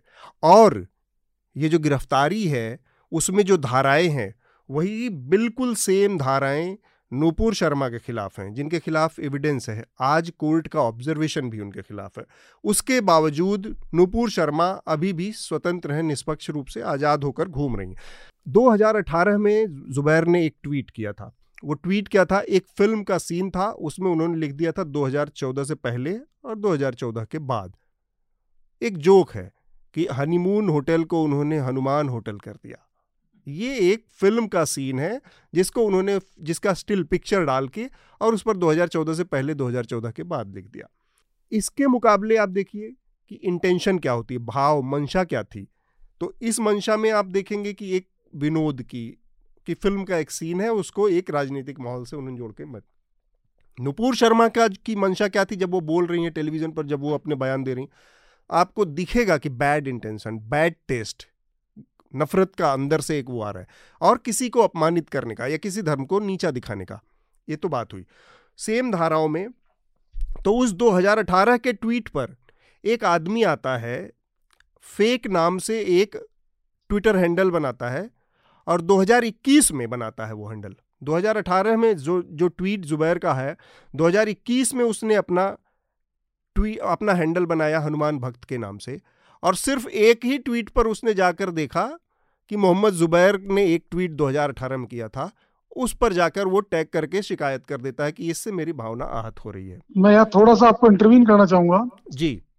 कि तो जितने भी सोशल मीडिया पे अकाउंट एक मिनट संदीप जी आप एक मैं इसको इस क्रोनोलॉजी को समझा दूँ नहीं तो ब्रेक हो जाएगा लोगों को समझने में आसानी रहेगी। इसके बाद 2022 में अब जाकर पुलिस जगती है कि ओ हो हो 2018 में उसने एक ट्वीट किया था और 2021 में उस पर शिकायत आई थी। इसलिए अब हमें इस पर गिरफ, इसको गिरफ़्तार कर लेना चाहिए। ये हाल है पुलिस व्यवस्था के कामकाज का पुलिस के एक्शन का। ऐसे माहौल में सेंस ऑफ़ जस्टिस की जो बात है लोगों के अंदर न्याय का भाव कैसे मज़बूत होगा कैसे नहीं ये एक बड़ा सवाल है। आप सब लोगों से इस पर कमेंट्री चाहूँगा मैं। संदीप आप कुछ कहना चाह रहे थे पहले आप अपनी बात पूरा मैं पहले सबसे पहले कहना चाहूँगी जितने भी सोशल मीडिया अकाउंट खोलते हैं या खुले हुए हैं जब आप छोटी छोटी चीज़ पर पैन कार्ड मांगते हैं आधार मांगते हैं, कोई और अपना आईडी प्रूफ मांगते हैं तो सोशल मीडिया का अकाउंट खोलते वक्त सबसे पहले ये मांगा जाना चाहिए, ताकि जितने फेक अकाउंट हैं वो रोके जा सके। और चूँकि पॉलिटिकल पार्टीज़ को अपनी ट्रोल आर्मीज चलानी है, इसलिए वो ये ऐसा होने नहीं देती। जिस तरह से कहते हैं ना कि पारदर्शिता होनी चाहिए और सूचना के अधिकार का कानून होना चाहिए लेकिन पॉलिटिकल पार्टीज़ अपने पर ये कानून नहीं लाती है। तो कई जगह इनमें आघोषित समझौते हैं। वो एक प्रकार का समझौता यहाँ इसमें भी है कि ये तमाम फेक अकाउंट्स रुक सकते हैं, तमाम चीज़ें रुक सकती हैं। और एक और बात मैं कहना चाहता हूँ, इस देश का बड़ा दुर्भाग्य अब बच्चों के नायक, बच्चों के हीरो जो है वो गांधी, नेहरू, अंबेडकर या किसी को दीनदयाल उपाध्याय या श्यामा प्रसाद मुखर्जी पसंद है या कोई और पसंद है, वो नहीं रहे हैं। अब वो नायक हो गए हैं इस देश के बच्चों के जिनके छह मिलियन फॉलोवर है पचास मिलियन फॉलोवर है बाईस मिलियन फॉलोवर है उसके इतने हिट आते हैं अपने विज़िट आते हैं। तो ये जो नई व्यवस्था सोशल मीडिया ने गढ़ी है ये बड़ी चिंताजनक है। और दूसरी एक, एक और छोटी सी बात कह के मैं इजाज़त भी लूँगा कि सोसाइटी सेलिब्रिटी सिंड्रोम से गुजर रही है। ब्यूरोक्रेट ट्वीट कर रहे हैं दिन भर काम करने की बजाय। पॉलिटिशियंस की आर्मी लगी हुई है। तो सर, ये जो है ना सेलिब्रिटी सिंड्रोम की मैंने ट्वीट किया, उस पर इतने लाइक आए, इतने लोग थे, इतने कमेंट आए। तो मुझे ऐसा लगता है कि पूरा समाज को हम सेलेब्रिटी सिंड्रोम की ओर ले जा रहे हैं, जो बहुत गलत है। मुझे एडिशन भी छोड़ना है सारी खबरें क्योंकि आज उदयपुर में बहुत बड़ी घटना आपको इजाज़त है सर? आपने हमसे जुड़े बहुत बहुत धन्यवाद। आपका मैं चाहूँगा कि जाने से पहले आप हमको अपना रिकमेंडेशन एक दे दें। हमारे श्रोताओं को ज़्यादातर हमारे जो मेहमान सारे आते हैं वो एक रिकमेंडेशन दे के जाते हैं। तो आप अपना रिकमेंडेशन दे के जाइए। बस मैं तो यही कहना चाहता हूँ कि व्हाट्सएप यूनिवर्सिटी इस कंट्री के लिए बहुत खतरनाक है। आप उससे इंफॉर्मेशन लीजिए लेकिन बिना उसको फैक्ट चेक किए आगे मत बढ़ाइए। और एक और चीज़ मेरे मीडिया के साथियों में लिखना चाहता हूँ news is not a noodle news is not a noodle कि आप चाहें जब जैसे जिस तरीके के जायके में पका करके परोसते हैं। Fact fact check thank you thank you so much Shardul, आपने सुना जो सवाल था कि वो जो जिस तरह से अलग एक ही तरह के मामले में अलग अलग तरीके से बर्ताव है पुलिस का, व्यवहार है पुलिस का, वो अल्टीमेटली कहीं ना कहीं एक अनरेस्ट पैदा कर रहा है सबके अंदर। आपकी ये उदयपुर की पूरी घटना है और नुपुर शर्मा का जो पूरा मामला उस पर टिप्पणी। नुपुर शर्मा पे हमने पहले भी बहुत बात की है हम्म। तो मेरे ख्याल से हमें उदयपुर की बात करनी चाहिए। बहुत सारी बात हो गई। तो देखिए नुपुर शर्मा पे मैं बस इतना कहूँगा जब हमने वो बात की थी तो मैंने कहा था तब भी और हम मेघनाथ भी थे तब उन्होंने भी कहा था कि मैं उनकी गिरफ्तारी से अग्री नहीं करता। किसी को भी या तो हम सबके लोगों के कहने की स्वतंत्रता की बोलने की स्वतंत्रता के लिए राज़ी हैं या नहीं उन्हें पर्याप्त सज़ा मिली। उन्हें निकाल दिया गया उनकी भर्सना हुई और उनके साथ जो भी होगा। लेकिन गिरफ़्तार किया जाना जब हम लोगों की सोशल मीडिया पोस्ट पर कितनी बार हमने बड़ाई करी है जब सत्ता पक्ष के लोग ऐसा करते हैं तो गिरफ़्तार नहीं होना चाहिए। दूसरी बात अभद्रता जो उन्होंने की बुरी से बुरी अभद्रता हम्म। और एग्जीक्यूशन स्टाइल मर्डर ये समतुल्य अपराध नहीं है। इनकी इनकी तुलना नहीं हो सकती इन्हें एक था। तो सुप्रीम कोर्ट ने जो आज कहा मैं व्यक्तिगत तौर पे उससे अग्री नहीं करता हम्म। क्योंकि अगर इस हिसाब से हम चलने लगेंगे तो किसका ऑफेंस कब हो जाए? और ऑफेंस के रिएक्शन को आप प्रिडिक्ट करके कैसे ये डिसाइड कर सकते हैं कि कोई क्या बोले ना बोले? भाई जैसे कई बार लोगों ने कहा शायद आपने भी कहा था मैंने कहीं ज़रूर सुना था ये चर्चा में ही बात हुई थी काफ़ी समय पहले कि भाई आज़ादी जो है एक जनतंत्र में वो बेवकूफ़ होने की तो आज़ादी है समझदार लोग तो सभी जगह काम कर लेते हैं। तो ये चीज़ बहुत ही ज़्यादा नुआंस वाली है। अब उदयपुर वाली बात। तो उदयपुर में जो कांड हुआ, उसकी भर्सना जितनी की जाए कम है, लोगों ने कर भी दी है। लेकिन जो राजनीतिक परिवेश की बात है, वो नूपुर शर्मा के कहने से अलग, वो बात ठीक है, क्योंकि समाज का बंटवारा, जैसा आनंद ने कहा मुझे बात अच्छी लगी, जो इंडिफरेंस का दायरा लोगों का कम होता जा रहा है, इस, इसमें एक चीज़ बहुत मैटर करती है, समृद्धता भी।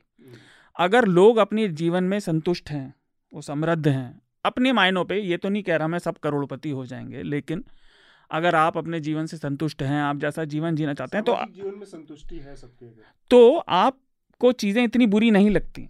लेकिन अगर आपका जीवन बहुत कठिनाई से चल रहा है तो आपको हर छोटी से छोटी बात बुरी लगती है। और भारत जैसे देश में जहाँ लोग पूजा पद्धति को संप्रदाय को धर्म को बहुत व्यक्तिगत तौर पर बहुत मूल्य देते हैं तो वहाँ पे लोग फिर बहुत आगे निकल जाते हैं और ये सब कम्युनिटीज़ के लिए है।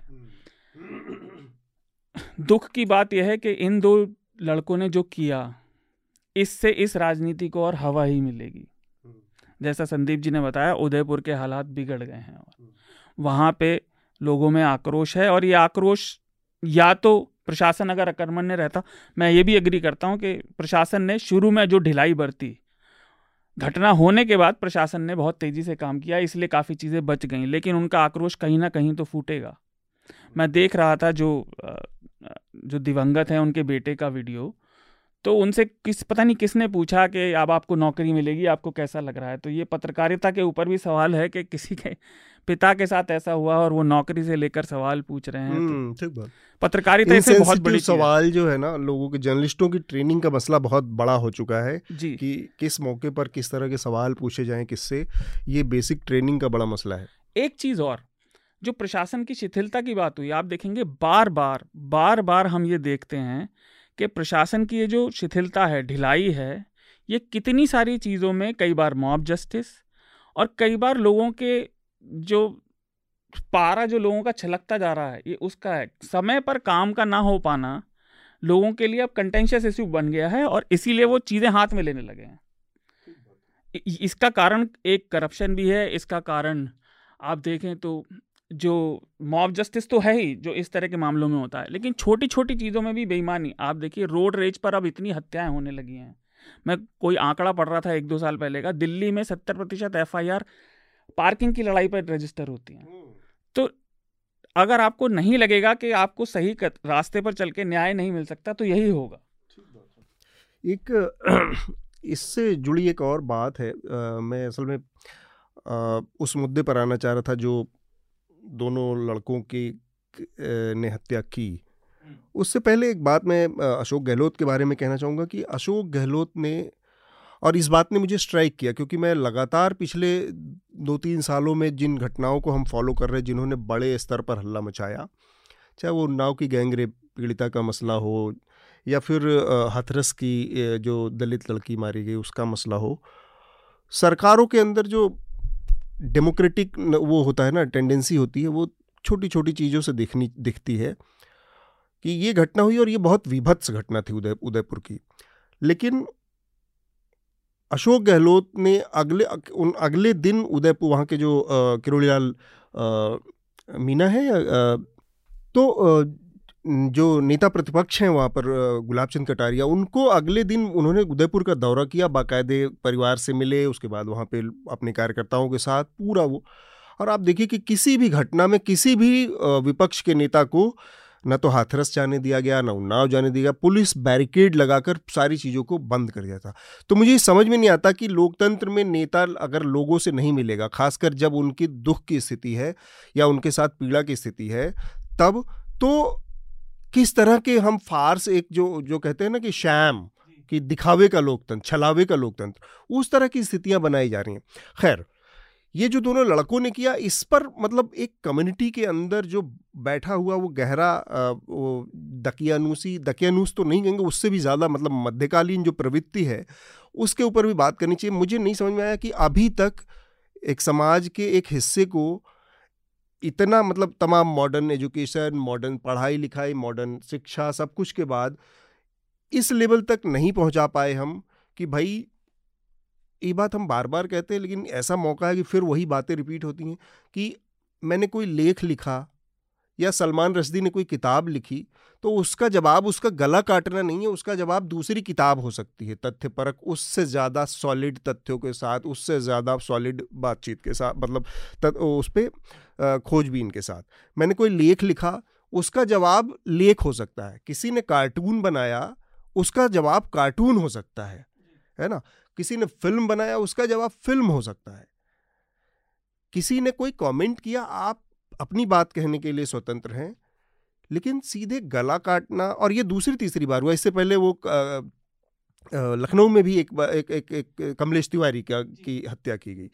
तो ये जो प्रवृत्ति है किसी एक समाज के अंदर या इतनी ये जो टेंडेंसी ये बताती है कि कहीं ना कहीं कोई एक बड़ा फंडामेंटल प्रॉब्लम भी है और उससे निपटने उसका उससे एनकाउंटर करने की मुठभेड़ करने की नज़र मिलाकर उसको ख़त्म करने की एक की इच्छा शक्ति का पूरे समाज में अभाव है।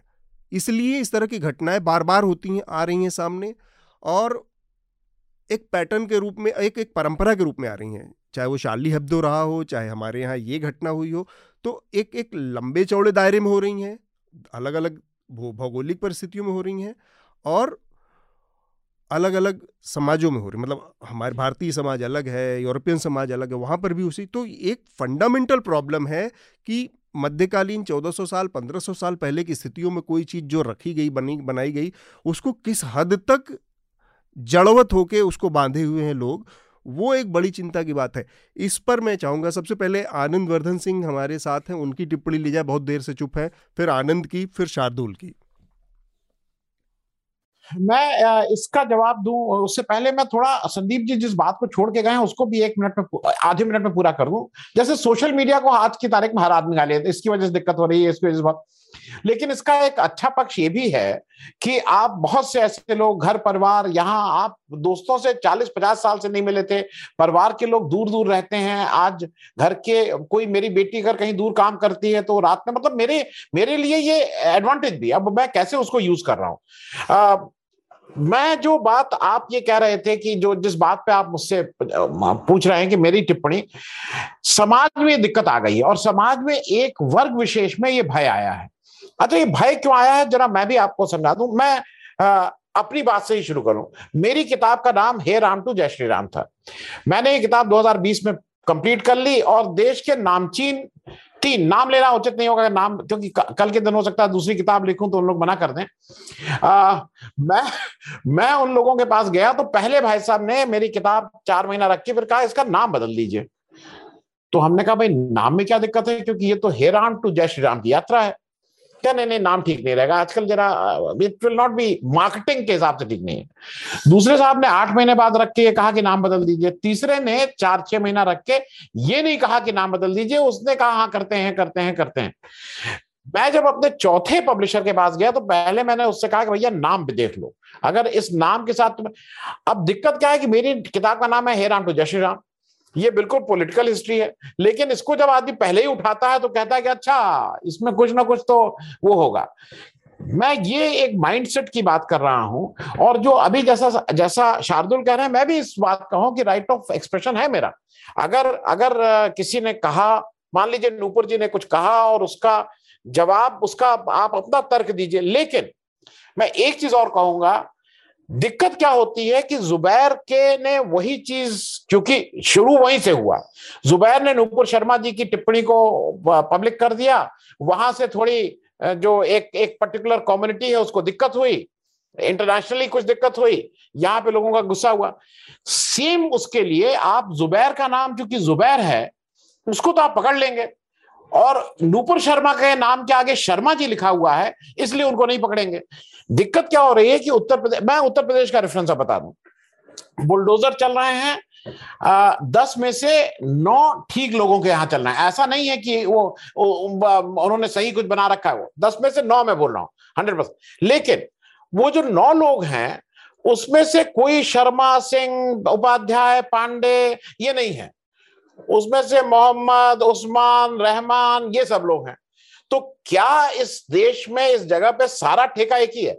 मुश्किल क्या हो रही है कि जब सौ लोगों की लिस्ट दी जाती है तो जो कार्य करने जो उसको गिराने जा रहा है, उसको देखता है कि इसमें कौन कौन अब्दुल हैं, कौन मन्नान है, कौन रहमान है, वो उनका गिराता चलता है। लेकिन वो आनंद वर्धन का, शार्दुल का, चौरसिया जी का, इनका नहीं गिराएगा। दिक्कत वहाँ आ रही है। अगर वो सबके लिए संभाव हो तो कोई दिक्कत नहीं है। मैं एक चीज़ और कह के इसको समाप्त करूँगा। ये जो जो बात बार बार हो रही है 2018 की ट्वीट की, ये पिक्चर थी। किसी से ना कहना, उन्नीस की पिक्चर थी दिलीप दीप्ति नवल और फारूक शेख थे इसमें। और ये उस पिक्चर का सीन है उस पिक्चर का है जहाँ पे हनीमून होटल को हनुमान होटल करते हैं, ये पूरी चीज़ वहाँ पे है।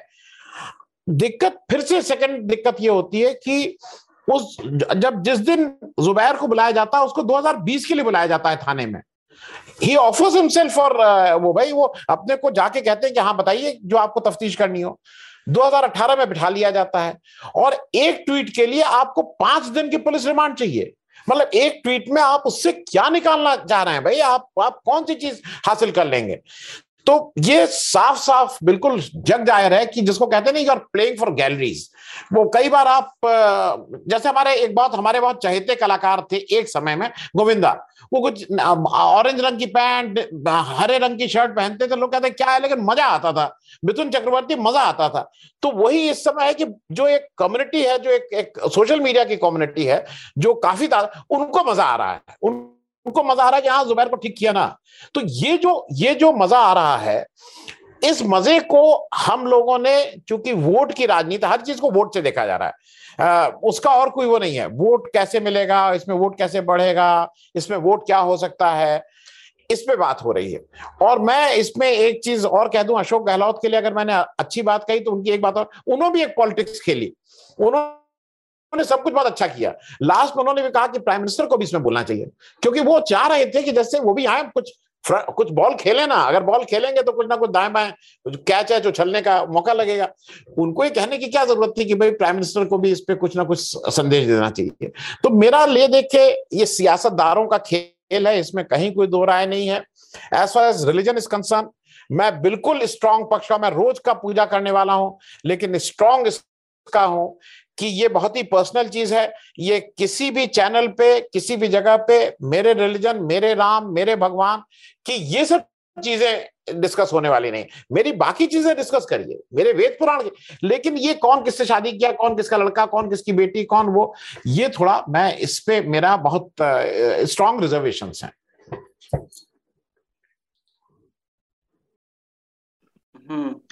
नहीं मैं दो तीन बात बोलता हूँ लेकिन उससे पहले एक आज जो हाई कोर्ट में जुबैर के रिमांड को चैलेंज करते हुए जो सुनवाई हुई उसमें appear solicitor general S C Mehta नाम है तुषार मेहता जी तुषार मेहता तुषार मेहता। तो उन्होंने रखा कि वो जो 2000 अठारह एंड सच ट्वीट्स उन्होंने कहा कि हमने किया है सच ट्वीट्स मतलब और भी ट्वीट्स हैं। हम्म। तो हाँ उन्होंने ऐसा रखा है तो अब हाईकोर्ट का पुलिस को नोटिस है कि ए, आप जो जवाब दीजिए जो वृंदा ग्रोवर ने पेश हुई थी जुबेर की तरफ़ से। और तो इसमें है कि आज शायद रिमांड खत्म हो रही है। और और तो मेहता साहब ने यह भी कहा कि आज रिमांड खत्म हो रही है इन्वेस्टिगेशन कितना बढ़ेगा, उसके आधार पे हम एक्सटेंशन लेंगे, हो सकता है एक्सटेंशन की ज़रूरत ना भी हो। तो खैर दूसरी बात है जैसे सर, सरजूर बोल रहे थे वो कि राइट फ्री एक्सप्रेशन में उनके कहने का मतलब था कि राइट टू ऑफेंड भी होना चाहिए। तो राइट टू ऑफेंड लेकिन अभी जो है, हम लोग नूपुर की बात करें या जुबैर की, जो अभी वैधानिक व्यवस्था है या संवैधानिक भी कह लीजिए, क्योंकि आर्टिकल 19 में जो अमेंडमेंट है क्लॉज एफ़ में, उसमें मतलब रिलीजियस सेंटिमेंट्स की बात है और 295 ए तो है ही। तो इसमें जो है, संदर्भ को किसी भी तरह परिभाषित किया जा सकता है, क्योंकि ऑफेंस क्या है, ये बहुत ही वेग चीज़ है कि हम इससे ऑफेंडेड हो गए इसकी इसकी क्या है कि ऑफेंडेड हो गए? और दूसरी बात जो अतुल जी ने बोली कि फंडामेंटल तो ये तो भारत में ही हो गया। अब पिछले साल जो फ्रांस में हुआ था या 2020 में, उसमें मुंबई के सड़कों पर जो है, मैक्रॉन साहब का पोस्टर लगा के लंबी सड़क पे प्रदर्शन हुआ कि इसी पे गाड़ियाँ चलाई जाएँ क्योंकि ये हमारा दुश्मन है। क्योंकि इस इसने जो है इस जो मारा गया है उस उ, उसके जो है एक्टिविटी के उसकी गतिविधि की आलोचना नहीं की बल्कि उस पर कार्रवाई किया। तो ये अंतरराष्ट्रीय जो ऑफेंस भी लेते हैं ये तो खैर भारत के ही टेलीविज़न स्टूडियो में हो गया। तो ये एक मेरे ख्याल से इसमें ये भी है कि कम्युनिटी लीडर्स जो हैं, इनके वो भी एक दायरे के बाद नहीं बोल पाते हैं और जो इनके वोट को आई करते हैं, वो भी जैसे कि हालाँकि इतना बेनिफिट ऑफ़ डाउट जो है, हिंदू समाज और मुस्लिम समाज दोनों को होना, देना चाहिए कि वो बहुत उग्र तत्वों से बहुत प्रभावित नहीं होते। लेकिन अब यह भी इसी देश में हुआ है कि लालू प्रसाद यादव और रामविलास पासवान जो हैं ओसामा बिन लैडेन के लुके लाइक को लेकर चुनावी रैलिया में जाते थे। तो हाँ जाते थे ये 2005 की घटना है और वो बहुत हाई प्रोफ़ाइल कैंपेनर था। उसके लिए वो लालू जी उसको अपने हेलीकॉप्टर में लाते थे। इसका ये मतलब नहीं कि मुस्लिम वोट्स उससे अट्रैक्टेड हो जाता। हम्म, नहीं उग्रता वाली बात बिल्कुल ठीक है वरना जैसे इस घटना के बाद से ही कोई और दूसरी घटना का ना होना या जिस तरह का वो तो आमतौर पर आम लोग गुस्सा तो होता ही ऑब्वियसली और वो लोग परेशान भी होते हैं और उसको यही है कि ऐसे समय में जो नेतृत्व है जो राजनीति है वो कितना रिस्पॉन्सिबल है आपका? अब जैसे अभी संदीप जी कह के गए कि किस तरह से उदयपुर में रैलियाँ निकाली गई और उसके नारे लगाए गए तो ये जब प्रोसेस में आ जाता है, ये हिस्सा जब शुरू होता है राजनीति का, तब दिक्कत बढ़ जाती है। वरना लॉ एंड ऑर्डर को ईमानदारी से अगर हैंडल करने वाले रहे तो इस तरह की घटनाएँ या इससे बड़ी बड़ी घटनाओं को अंततः तो नियंत्रण कर ही लेती है प्रशासन। तो देखिए कई सारी बातें हैं। पहले तो एक छोटी सी बात क्योंकि ये टॉपिक से अलग है मैं कह दूँ जो सोशल मीडिया की संदीप जी ने बात कही थी उसमें मैंने लिख लिया था। सोशल मीडिया पे हर किसी का वेरिफिकेशन ये संभव नहीं है। बिल्कुल और नहीं संभव के अलावा भी ये अपनी मतलब आदमी की व्यक्तिगत निजता के भी हाँ। बहुत मसला इस समय प्राइवेसी का मसला बहुत सीरियस हो चुका है लोगों के व्यवहार को लोगों के दैनंदिन मतलब क्रिया कार्यकलाप को भी जिस तरह से इन्फ्लुएंस किया जा रहा है जिस तरह से उनके डाटा और उसके ज़रिए तो वो एक बड़ा मसला है उसमें। ऐसा कोई प्रावधान करना अपने आप में मतलब ये कोई ठीक उपाय नहीं। इसके हाँ। बजाय कुछ और तरीके अपनाए जाने चाहिए। वो फ़िल्टर ऐसे हों कि जो इस तरह से आदमी की निजता उसकी प्राइवेसी पर हमला किए बिना काम करें। जी जी। हम प्राइवेसी वाली तो बात वो खुद मैं भी करता रहता हूँ और हम कितना कहते हैं तो वो तो इशू है ही। दूसरी बात सोशल मीडिया भी समाज का ही प्रतिबिंब है। तो उसके लिए डेटा प्रोटेक्शन के सही कानून होने चाहिए। वेरिफिकेशन पॉसिबल भी नहीं है क्योंकि इतने लोग हैं आप कोई प्रशासन कोई डिपार्टमेंट बैठ के कितने ही लोगों का वेरिफिकेशन कर लेगा। तो एक बात तो ये। अच्छा आ, जो आनंद ने बात कही जो आपने पूछी रिलीजियस रिफॉर्म की तो ये थोड़ी दार्शनिक सी बात है और मैं आज रिकमेंडेशन भी दूँगा इससे जुड़ा। है क्या कि जितने भी ये चाहे वो किसी का व्यक्तिगत हो आप कलेक्टिव हिंदू समाज की बात करें जितनी भी उसमें धाराएँ हैं, उनकी बात करें, जितने एब्राहमिक हैं, उनकी बात करें, ये हज़ार, दो हज़ार, चार हज़ार, पाँच हज़ार साल पहले दुनिया को और जो आसपास हो रहा है, उसे समझने का तरीका है। लोग ये भूल जाते हैं थोड़ा सा रोज़ी चश्मे में और मैं बुरा लगाने के लिए नहीं कह रहा, क्योंकि हम जो चीज़ें पहले बीत गई, उन्हें बड़ा रोज़ टेंटेड ग्लासेस से देखते हैं अच्छे में। आप देखिए कि सत्तर पचहत्तर साल पहले पेनिसिलिन और ये सब भी नहीं थे तो है जैसे ही लोग मर जाते थे तो ज़िंदगी ऐसी नहीं थी जैसी आज है। ठीक बात। लोगों में बात नहीं होती थी। आमतौर पर पच्चीस तीस साल तक लोग जीते थे। तो वो दुनिया को समझने की कोशिश कर रहे थे जहाँ जैसे भारत के कुछ क्षेत्रों में हालात बड़े अच्छे थे तो लोग पेड़ के नीचे बैठ के थोड़ी ज़्यादा दार्शनिक बातें सोच गए। हम्म। जहाँ थोड़े हालात अच्छे नहीं थे जैसे मैं एग्जांपल देता हूँ स्कैंडिनेवियन का जहाँ नॉर्स और पुराने वो ओडिन और ये सब थे तो वहाँ बहुत हार्श वहाँ लोगों को मारना भी उनका पार्ट था। हम्म। मार के रेड करके वो अपना जीवन बिताते थे। लेकिन अब समय बदल गया है। रिफॉर्म जो आता है लेकिन किसी भी तरह की पूजा पद्धति और सोच में वो अंदर से आना चाहिए क्योंकि लोगों का ही व्यक्तिगत इशू है लोग बुरा मान जाते हैं। उस समाज में इस्लामिक समाज की जैसे आप बात कर रहे थे क्यों नहीं हो रहा? वो उसकी अपनी प्रॉब्लम है उसमें सामने नहीं आ रहे। लेकिन रिफॉर्म समय के साथ आएगा ज़रूर। आप ये ध्यान रखिए कि समाज और दुनिया में बदलाव अवश्यंभावी है। वो अगर आप नहीं बदलेंगे तो वो अपने आप फिर सीमाएँ तोड़ के होगा। जुबैर पे मैं पहले नहीं बोला था जुबैर वाली बात देखिए इससे जुड़ी हुई भी है। सच चाहे कितना भी कड़वा हो आज की सत्ता दल को अच्छा नहीं लगता है हमने कितनी बार बात करी है। और वो बार बार झूठ बोलने वालों को उजागर करते हैं। और टीवी चैनलों का खास तौर से आज के मीडिया का झूठ पे इतना बड़ा बिज़नेस चल रहा है। केवल मतलब ये किसी संप्रदाय मत की बात नहीं रेगुलर न्यूज़ में भी झूठ बोलना। फेक न्यूज़ की इंडस्ट्री इतनी बड़ी है और उनका काम है फैक्ट चेक करना। तो उन्हें पकड़ने का सिर्फ़ एक ही तरीका था उनके पास कि आप इनको फंसा दीजिए। एक बात जो आप कहना भूल गए वो जिस अकाउंट ने उनको रिपोर्ट किया था वो डिलीट हो गया था। वो अकाउंट डिलीट हो गया मुझे वो अकाउंट डिलीट करके चला गया वो केवल आया ही था शिकायत करने और अब फिर अब फिर फिर वापस आ गया है हाँ। मतलब मज़ाक बना हुआ है। और यही मैं बेसिकली यही मैं कह रहा हूँ कि ये कितना खोखलापन है लॉ एंड ऑर्डर का इस पूरे मामले और आनंद सिंह जी जो बात कह रहे थे कि जो ये आक्रोश पैदा होता है देखिए अन्याय एक ही लोगों के साथ हो रहा है एक समाज में एक ही ग्रुप के साथ हो रहा है तो अन्याय की होड़ लग गई है इसमें न्याय की बात कहीं खोती जा रही है। अब आप देखिए मुस्लिम समुदाय का हमने जब दो हफ़्ते पहले शायद बात की थी संसद में लगभग जो उनका आबादी में अनुपात है प्रशासन में उनका रिप्रेजेंटेशन ना के बराबर है। ये एक जनतंत्र में चिंता की बात है। नहीं और एक सरकार है जो जो जिसकी जो- सरकार जो है वो बना रही है। वो मुसलमानों को टिकट तक नहीं देती। एक टिकट 400 की विधानसभा में एक टिकट आप मुसलमानों को चलिए आप मैं तो कहता हूँ आप टिकट ना दीजिए आप कम से कम उल्टा सीधा तो मत बोलिए। केंद्रीय मंत्री हमारे बोलते हैं हमारे वीडियो हैं तो ये चीज़ें समाज में असर डालती हैं। आप समाज में हर व्यक्ति से एक तरह के पेशेंस की और यू नो रिस्ट्रेंट की समझदारी एक्सपेक्टेशन नहीं रख सकते। हम्म, कि वो बिल्कुल संयम से बरतेगा। उसके जीवन में पता नहीं क्या चल रहा है। कई लोग तो भटक भी जाते हैं। कई लोगों के पास सहज बुद्धि नहीं है उतनी। ये दुख की बात है लेकिन ये मानवता की सच्चाई है। और ये कहीं पे भी हो सकता है मतलब हाँ। कहीं कम कहीं ज़्यादा हो सकता है कहीं ज़्यादा दिखता है।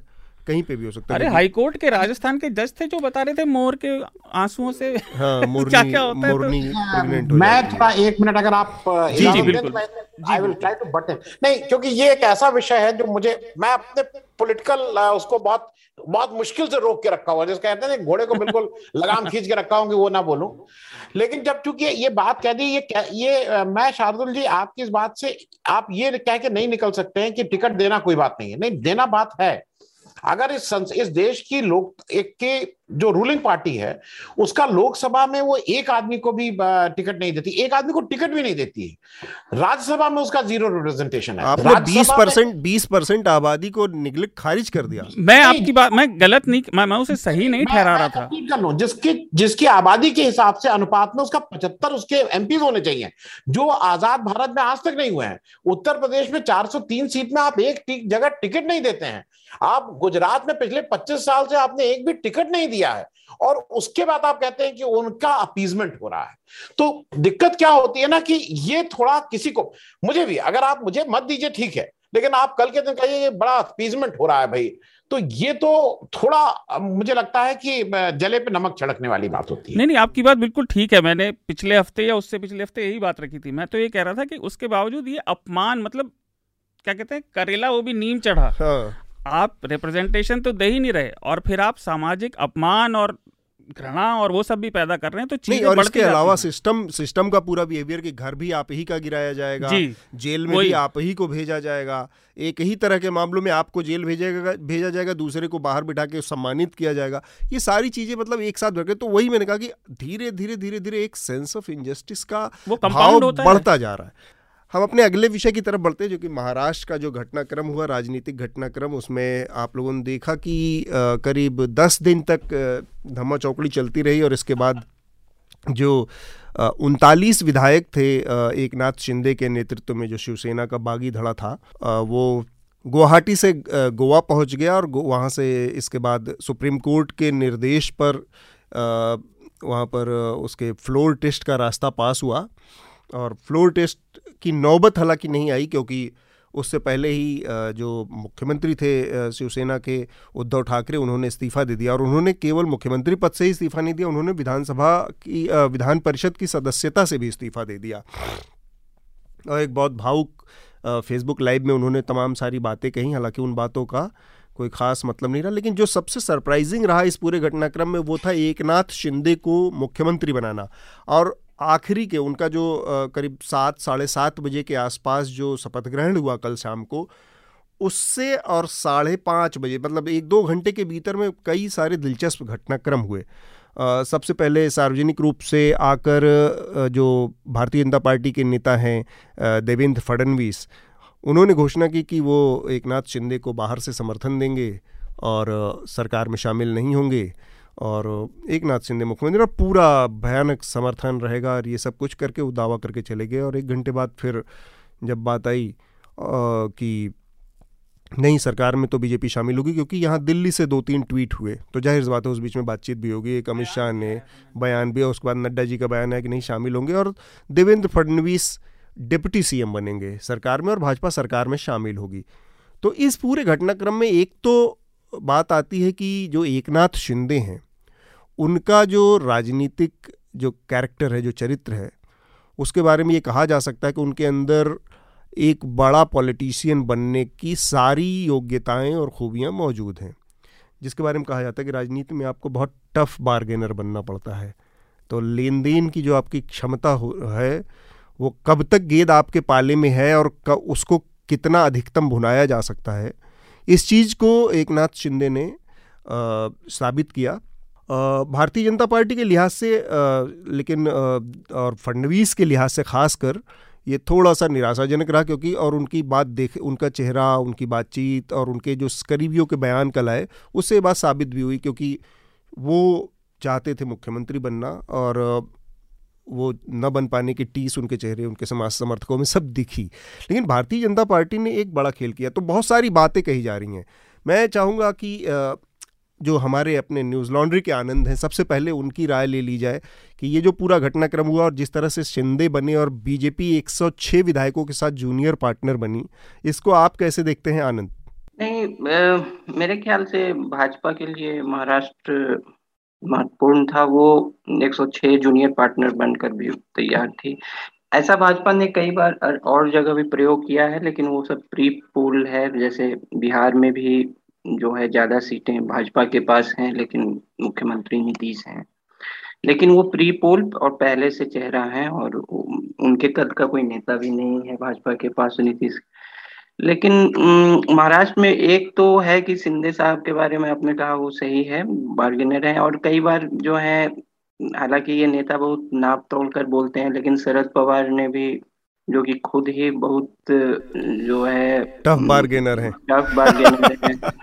और उन्होंने कहा कि इतने सारे एम को लेकर और गुवाहाटी में रहना और संगठित रहना इससे मतलब उन्होंने कल एक बयान में कहा इससे ये तो दिखता है कि क्षमता तो है हम्म। इनमें और एक मेरे ख्याल से भाजपा का एक इसमें अगर मैं गलत नहीं हूँ आनंद तो मेरे ख्याल से खुद शरद पवार ने इसी तरह से तख्ता पलट किया था जब वो पहली बार मुख्यमंत्री बने थे हाँ।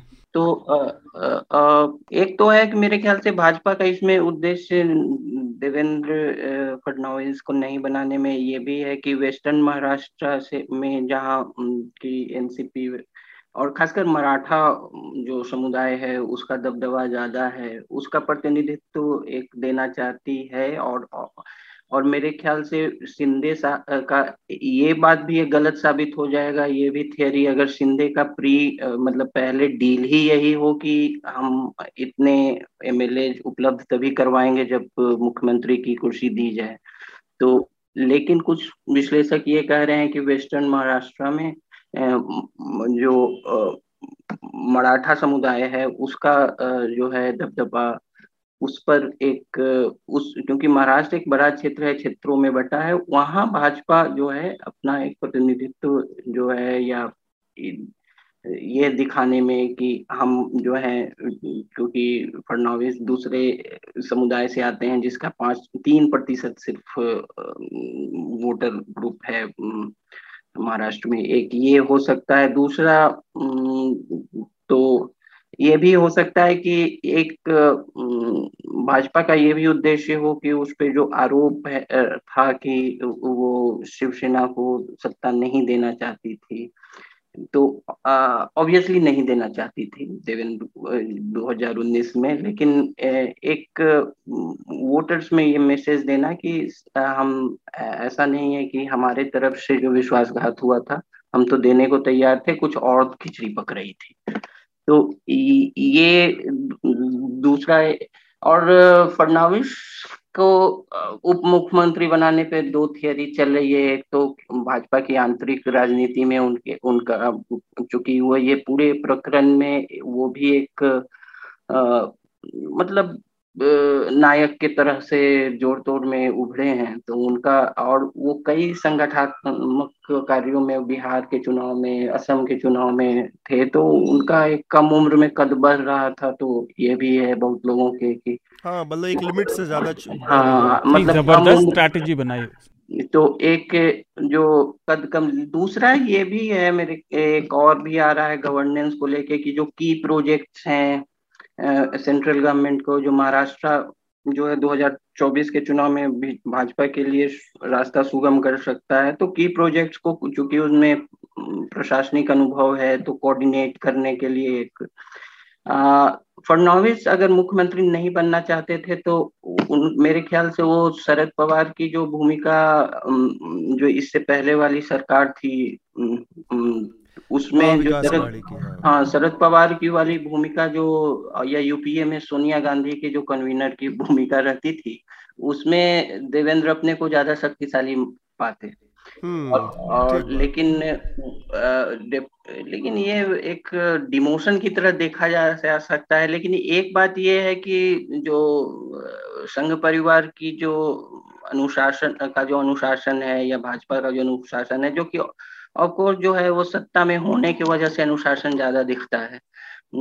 अनुशासनहीनता तब ज़्यादा दिखती है जब जो पार्टी पार्टी हाशिए पे हो। बिल्कुल। आनंद वर्धन सिंह जी से भी मैं महाराष्ट्र के घटनाक्रम पर चाहूँगा कि वो अपनी राय दें कि जो कुछ हुआ सिंधे के मुख्यमंत्री बनने उद्धव ठाकरे के जाने। खासकर हाँ उद्धव ठाकरे और शिवसेना के लिहाज से भी आपकी कमेंट्री महत्वपूर्ण है। जी, मैं दो, तीन चीज़ें जल्दी से कर दूँ। एक तो मेरे ख्याल में ये शिंदे ने कोई बार्गेनिंग नहीं की है। जब शिंदे साहब गोवा से वहाँ आए तो वो वो चीफ मिनिस्टर बनने नहीं आए थे। वो अपनी पार्टी कैसे कैसे होगी, इसके लिए आए थे। और उनको ये चीफ मिनिस्टर बीजेपी ने बनाया है। ये उन्होंने कोई बार्गेनिंग करके नहीं लिया है कि मुझे चीफ मिनिस्टर बनाओ, तब मैं तुम्हारे साथ आऊँगा वो इस स्थिति में ही नहीं थे। तो मतलब मैं I am not using a harsh word लेकिन वो इस स्थिति में नहीं थे कि वो बार्गेन करते। नंबर एक। नंबर दो मुझे ऐसा लगता है कि जो प्रीपोल अलायंस की बात होती है ना तो भाई अगर प्रीपोल अलायंस था तो उस समय भी तो उद्धव ठाकरे गला फाड़ फाड़ के कह रहे थे कि प्रीपोल अलायंस में मुझे चीफ मिनिस्टर के लिए आपने exactly. कहा था जो ये दो साल वाला सिचुएशन था इसमें इससे तो भाजपा पहले ही बच सकती थी। हाँ और तीसरी तीसरी बात मैं एक चीज़ और कहूँगा कि ये जो अगर आ, मतलब मैं आनंद जी की बात से थोड़ा इतफाक नहीं रखता हूँ देवेंद्र फडणवीस कभी भी सोनिया गांधी या शरद पवार के रोल में नहीं हो सकते हैं। ना आज हो सकते हैं, ना कल हो सकते हैं। सोनिया गांधी अपने, अपनी उस पार्टी की एक तरह से हाई कमान है और उसी तरह से शरद पवार हाई कमान है। तो ये देवेंद्र फडणवीस उस पूरे उसमें, नड्डा जी अगर फ़ोन कर देते हैं तो उनको डिप्टी चीफ मिनिस्टर बनना पड़ता है। तो देवेंद्र फडणवीस की महाराष्ट्र में भी ये ये स्थिति नहीं है कि वो अपने मन से निर्णय ले रहे हैं। अब मैं आ जा रहा हूँ कि ये क्यों हुआ? ये बिल्कुल क्लियर है कि मराठा तीस परसेंट है, ब्राह्मण तीन परसेंट है पिछले वाले उसमें भी जब फडणवीस साहब थे तो वो मराठा रिजर्वेशन का एक बड़ा आंदोलन चला था ये जैसे ही ये आएँगे, ये फिर से आंदोलन हो जाता। अब अगर मराठा एक बैठ के उस आंदोलन को टाले, उनको कुछ आगे के लिए करे तो वो ज़्यादा एक्सेप्टेबल होगा बनस्पत एक ब्राह्मण के। तो एक तो ये वोट की बात थी। दूसरा, भाजपा के लिए बहुत इंपॉर्टेंट था। उत्तर प्रदेश के बाद 80 सीट के बाद महाराष्ट्र दूसरी स्टेट है जहाँ पे 48 सीट हैं। और इस समय बीजेपी शिवसेना अलायंस की 41 सीट्स हैं। तो जो जो वो कोशिश हो रही थी, जो आप ये भी ध्यान रखिए कि उद्धव ठाकरे का जो इस्तीफा देना, एमएलसी से भी इस्तीफा देना, वो बेसिकली शिव सैनिकों की सहानुभूति लेनी थी। क्योंकि अब दो तरह की शिवसेना है। एक शिवसेना जो बीजेपी के साथ सरकार चला रही है और एक शिवसेना जो पार्टी के रूप में जिसके उद्धव ठाकरे प्रमुख है। तो उनकी सहानुभूति लेना चाह रही थी। उस सहानुभूति को ऐसा बीजेपी के जो भी ये रणनीतिकार हैं, उनको ऐसा लगा कि अगर हम बीजेपी इसको कर देंगे तो वो उनको कहीं ना कहीं वो प्ले करने को मिल जाएगा।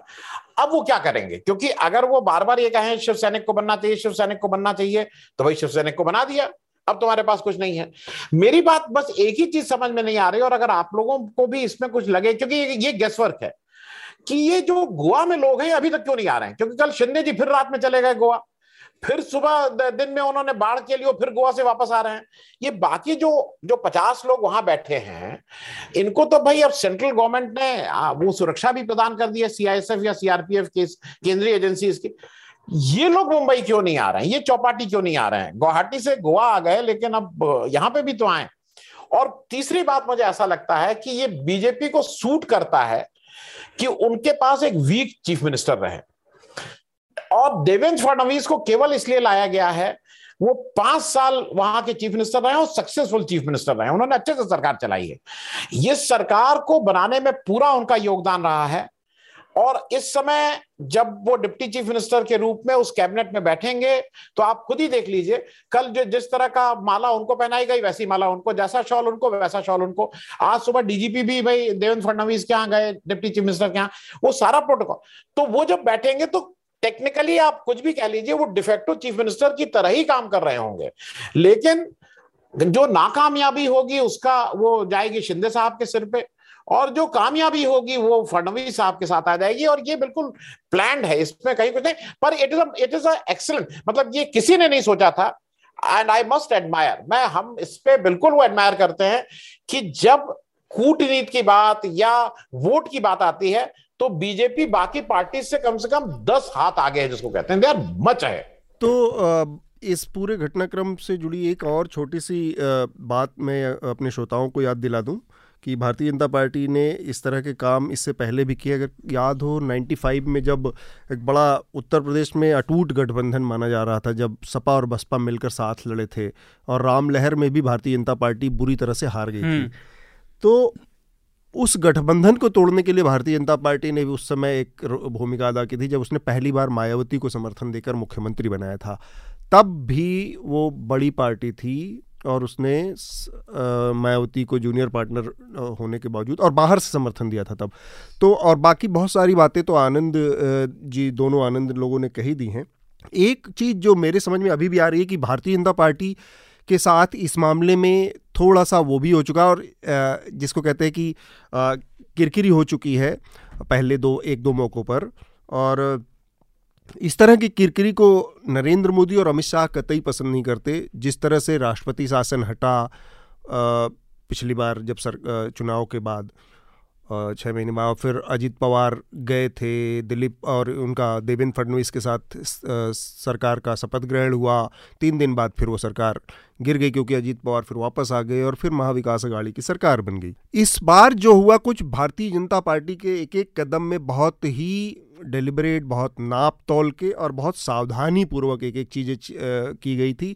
तब तक कोई बयान नहीं आया, तब तक कोई सामने नहीं आया था, जब तक कि सुप्रीम कोर्ट का फैसला नहीं आया। उसके बाद जाकर फडनवीस का कोई साफ़ बयान आया और उससे पहले भारत, भाजपा के स्तर पर गतिविधियाँ गायब नहीं कोई थी। मुझे एक चीज़ और दिखती है, क्योंकि अभी भी ये जो पूरा मामला है, ये 11 जुलाई को, हालाँकि उसकी संभावना बहुत कम लोगों को 11 जुलाई को जो सुप्रीम कोर्ट का फिर से सुनवाई होगी, ये जो बाकी 16 विधायकों की, का, की जो योग्यता खत्म खत्म करने वाला जो डिप्टी स्पीकर का फैसला था, उससे भी बहुत कुछ तय होने वाला है। कि ये सरकार कहीं फिर से अल्पमत में तो नहीं आएगी। खुदा न खास्ता एक परसेंट भी अगर ये मान के चला जाए कि उसमें आ, इन सोलह विधायकों की सदस्यता जाती है तो सरकार अल्पमत में आएगी और उस स्थिति में एक बार फिर से दस दिन के अंदर में भारतीय जनता पार्टी की स्थिति खराब हो सकती थी देवेंद्र फडणवीस की स्थिति खराब हो सकती थी या हो सकती है। तो इसलिए भी शायद उन्होंने देवेंद्र फडणवीस के रूप में एक ज़्यादा बेहतर विकल्प चुना है कि ये सारी कच्ची जिसकी होगी वो सिंधे के पाले में जाएगी। और बहुत बाकी सारी चीज़ें तो दोनों आनंद ने बताई ही। शार्दुल आपके पास भी बहुत कुछ इस पर बताने को है। हाँ देखिए मैं जब आपने टॉपिक शुरू किया मैं हंस इसलिए रहा था। इससे पहले हम बड़े सीरियस टॉपिक पर बात कर रहे थे। पर नेताओं की बात पे तो हंसा जा सकता है। मैं हंस इसलिए भी रहा था। की बात पर हंसा जा सकता है। शार्दुल ने एकदम शटल तरीके से कमेंट किया कि नेता के मतलब राजनीति में हमारे यहाँ कॉमेडी चल रही है आप हंस लीजिए। कॉमेडी चल रही है पर मैं मुझे एक तो नेताओं की तारीफ़ करना बहुत ही बुरा लगता है जैसे आनंद जी ने कहा लेकिन मैंने अभी अशोक गहलोत की तारीफ़ की है लेकिन नीतियों पर कर सकते हैं या उनके कामकाज के आधार पर ऑब्जेक्टिव तरीके से। मुझे व्यक्तिगत तौर पर करना बड़ा बिल्कुल अच्छा नहीं लगता नेताओं की तारीफ़ लेकिन देवेंद्र फडणवीस ने जो पिछली बार जैसे दूध का जला छाछ फूक फूक के पीता इन्होंने बड़ी सही स्ट्रैटेजी बनाई। आप देखिए 21 तारीख को जब एमएलसी का ये सब चल रहा था उन्होंने डेप्यूटी स्पीकर के खिलाफ ऑब्जेक्शन फ़ाइल कर दिया। स्पीकर है नहीं। तो उन्होंने उसे काउंटर किया वहीं कि जब शिवसेना या ये सरकार इन विधायकों को कराने जाएगी तो एक लीगल ऑब्जेक्शन फ़ाइल हो चुका है कि डिप्यूटी स्पीकर पे ही ऑब्जेक्शन है उसकी क्रेडिबिलिटी पे तो वो डिसीज़न कैसे लेगा? और सुप्रीम कोर्ट में वही हुआ। दूसरी बात ये कि इस सब मामले को चुप्पी से बिठाए रखना, उनकी नाक के नीचे से निकाल के ले जाना। तो मुझे लगता है कि अभी भले ही वो डेप्यूटी स्पीकर बने हों, और उसका एक कारण और भी है, उस पर आऊँगा मैं, लेकिन देवेंद्र फडणवीस का कद बड़ा है भाजपा में स्ट्रैटेजिस्ट के रूप में। पहले पहले ये सरकार के बाहर रहने वाले थे, लेकिन उप मुख्यमंत्री बनाकर इन्होंने एक काम और किया, क्योंकि शिवसेना का मॉडल पहले क्या रहता था, कि आपका नेता कुछ भी हो, लेकिन रिमोट कंट्रोल मातोश्री में रहता था, ठाकरे परिवार के पास। लेकिन अब मुख्यमंत्री अगर शिंदे हैं तो वो शिवसेना को रिप्रेजेंट कर रहे हैं, क्योंकि मज़े की बात यह है कि अगर आप कानूनी तौर पर देखें तो उन्होंने जो एंटी डिफेक्शन लॉ है, उसका कुछ भी अभी तक कानूनी तौर पे नहीं किया, उल्लंघन। क्योंकि, और ये उद्धव ठाकरे की गलती रही, उन्हें इस्तीफा देना चाहिए था विधानसभा में आकर। विधानसभा के फ्लोर पर अगर वो टेस्ट कराते तो वो विप का उल्लंघन होता तो एंटी पार्टी लॉ लागू हो जाता।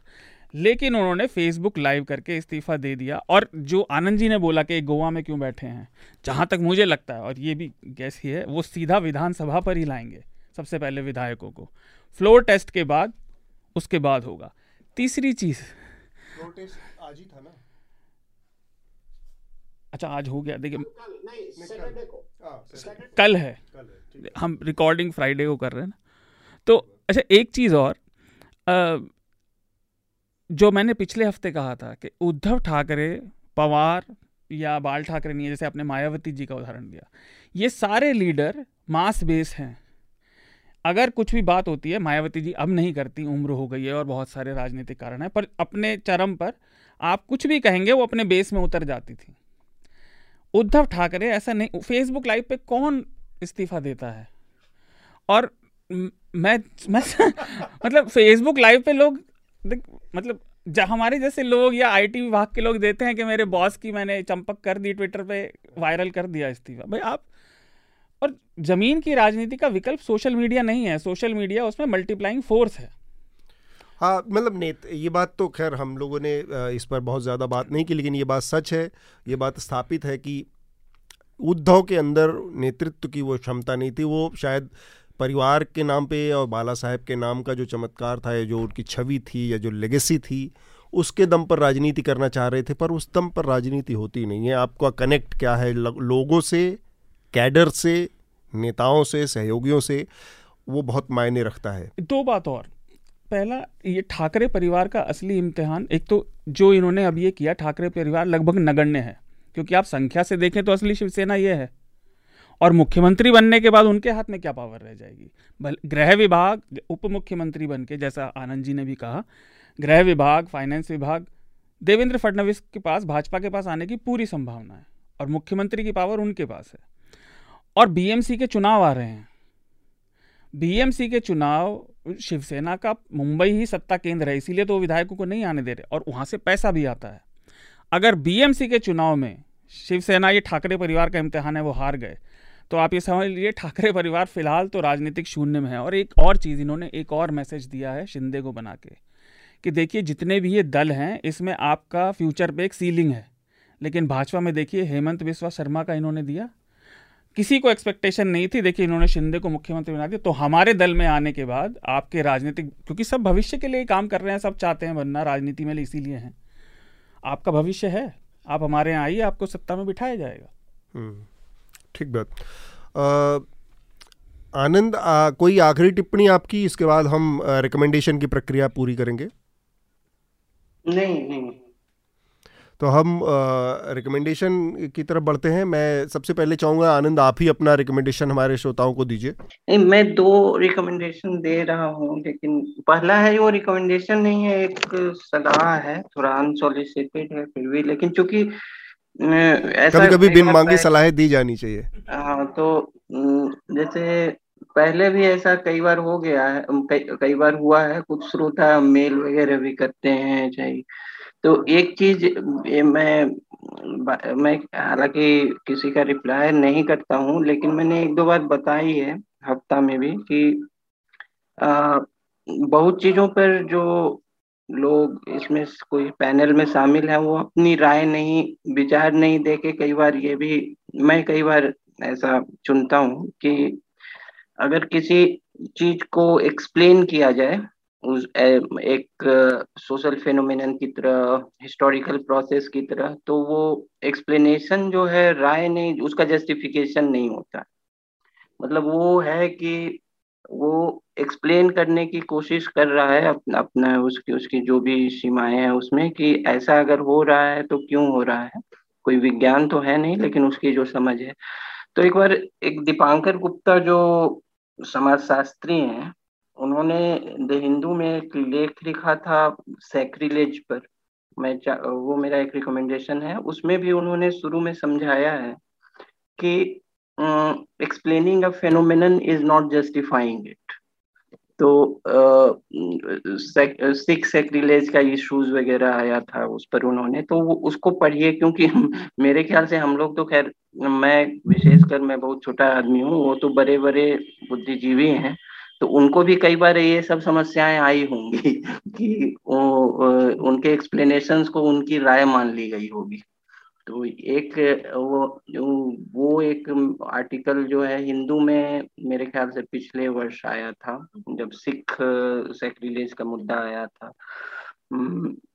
एक वो दूसरा है, ये, मेरा कि ये जो हमारे जो ज़्यादा संभावना है राष्ट्रपति होने ही वाली हैं, द्रौपदी मुर्मू जी तो ये महिला आदिवासी समाज से आती हैं तो आदिवासी प्रतिनिधित्व को लेके प्रतिनिधित्व को लेकर जो कॉन्स्टिट्यूएंट असेंबली में छह ट्राइबल मेंबर्स थे, उसमें एक थे जयपाल सिंह मुंडा, जो कि बहुत प्रसिद्ध हॉकी खिलाड़ी भी थे, और उन्होंने उन्नीस जनवरी 2000 उन्नीस जनवरी उन्नीस को उन्होंने पंडित नेहरू का ऑब्जेक्टिव रेजोल्यूशंस जो उन्होंने ग्यारह तारीख को रखी थी, उसको तेरह को रखी थी, तेरह जनवरी को उसी महीने, उसी साल। उसके जवाब में उन्होंने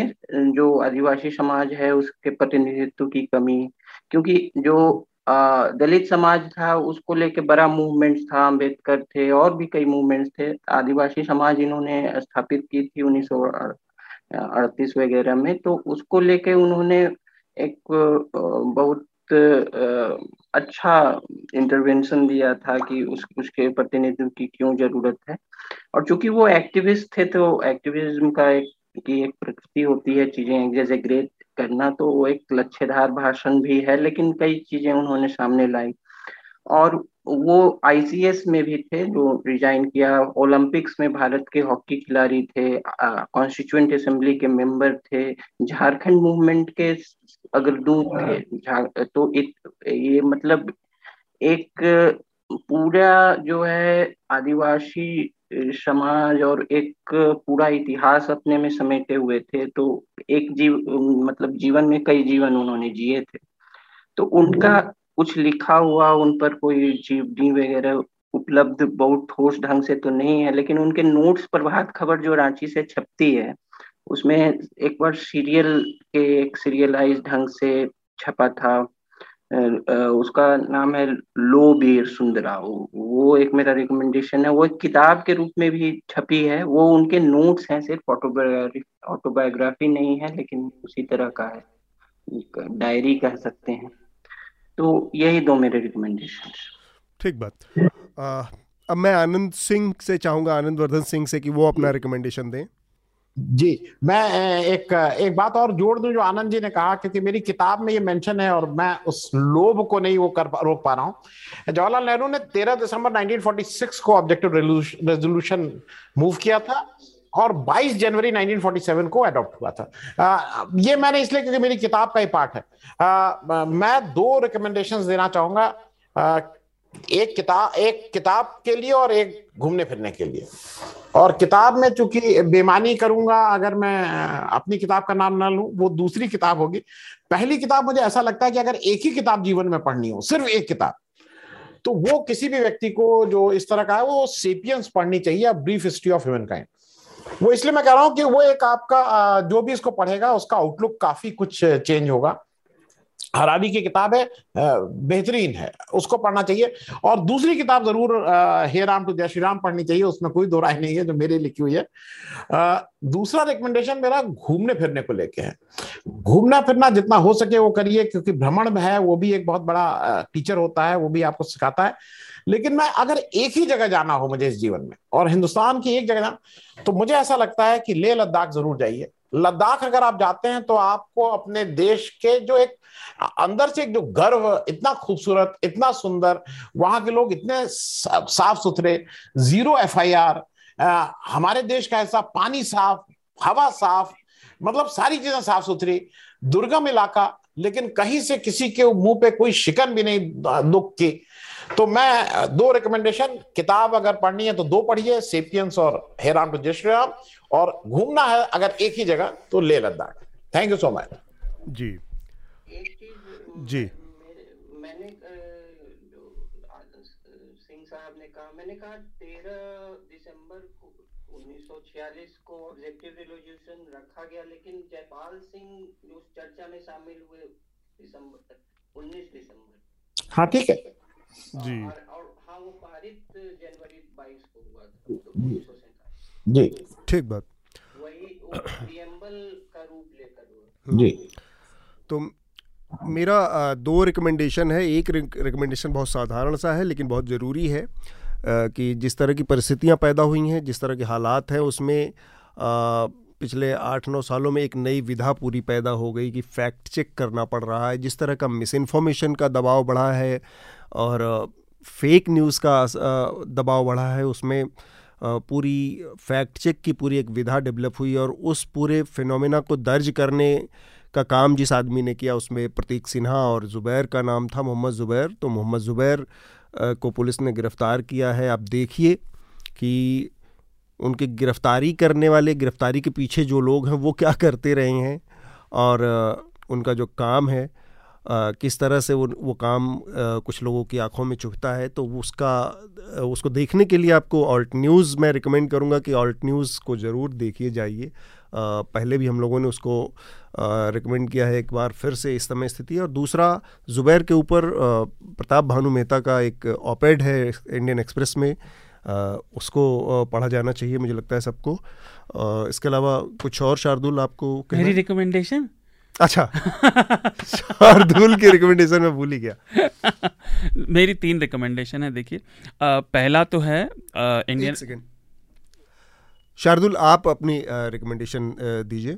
अच्छा। आ, मेरी पहली रिकमेंडेशन है इंडियन एक्सप्रेस का एक लेख कि क्लाइमेट चेंज की वजह से जो ये भयंकर गर्मी और बाढ़ आ रही हैं उसमें जो ये जलवायु परिवर्तन है उसका क्या योगदान है और उसका बहुत बड़ा योगदान है वो दूसरा न्यूज़ लॉन्ड्री के दो रिकमेंडेशन और। पहला मनीषा का एक लेख है कि हम मीडिया पर रिपोर्ट क्यों करते हैं। हम्म। तो न्यूज़ लॉन्ड्री हिंदी पर वो पढ़े क्योंकि वो बहुत ज़रूरी भी है। एक तरह का वो विजन डॉक्यूमेंट है न्यूज़ लॉन्ड्री का। जी। तो क्योंकि मीडिया जो हमने आज बात की उसमें मीडिया की गड़बड़ी बहुत बड़ा रोल है। हम्म। जिसके बारे में सब बात नहीं करते और मीडिया में तो खासतौर से आपस में एक दूसरे की आलोचना करने की पद्धति नहीं रही है। तो तीसरा आज हम बात कर रहे थे रिफॉर्म की समाज में और उसमें। तो न्यूज़ लॉन्ड्री का एक पॉडकास्ट है उसमें आनंद भी साथ में थे रिलीजन के ऊपर हम्म, ठीक बात। दो एपिसोड का। वो ज़रा सुनिए उसमें मैं भी हैं आनंद भी हैं अभिनंदन हैं रमन सर हैं बनीशा हैं और महराज हैं। तो हम लोग बात कर रहे थे हमने बात की थी पिछले साल के रिलीजन के बारे में रिलीजन की उपयोगिता क्या है कितनी है अब कितनी बची है अपने अपने विचार वो सुनिए ये तीनों रिकमेंडेशन ठीक बात। तो इसके साथ ही हम एक बात है कि रिकमेंडेशन जो है कई बार बताने में बहुत समय मैं विशेषकर लगा देता हूँ। कई बार क्या होता है कि कोई चीज़ रिकमेंड कोई चीज़ रिकमेंड क्यों की जा रही है इसको बताने में तथ्य ज़रूरी हाँ मतलब संदर्भ बताना ज़रूरी है। नहीं तो कहेगा कि लगता है कि प्रश्न उठेगा कि भाई ये क्यों रिकमेंड कर रहा है? तो कई बार इसीलिए पॉडकास्ट है ना। हम्म तो कई बार बताने के बाद खुद ही लगता है कि ज़्यादा समय दे दिए। हाँ, बताइए ज़्यादा समय लेने के चक्कर में कई बार होता है कि एक एक पार्टी का रिकमेंडेशन रह ही जाता है भूल गया था। नहीं पर आना लगातार आत्मावलोकन बड़ा समझदार और बुद्धिमान होने की निशानी है। ठीक तो आज की चर्चा को हम यहीं रोकेंगे। आनंद जी संदीप जी आनंद वर्धन सिंह जी और शार्दुल आप सब लोगों का बहुत बहुत शुक्रिया चर्चा में शामिल होने के लिए। नमस्कार। न्यूज़ लॉन्ड्री के सभी पॉडकास्ट ट्विटर आई और दूसरे पॉडकास्ट प्लेटफॉर्म पे उपलब्ध हैं। खबरों को विज्ञापन के दबाव से आज़ाद रखें। न्यूज़ लॉन्ड्री को सब्सक्राइब करें।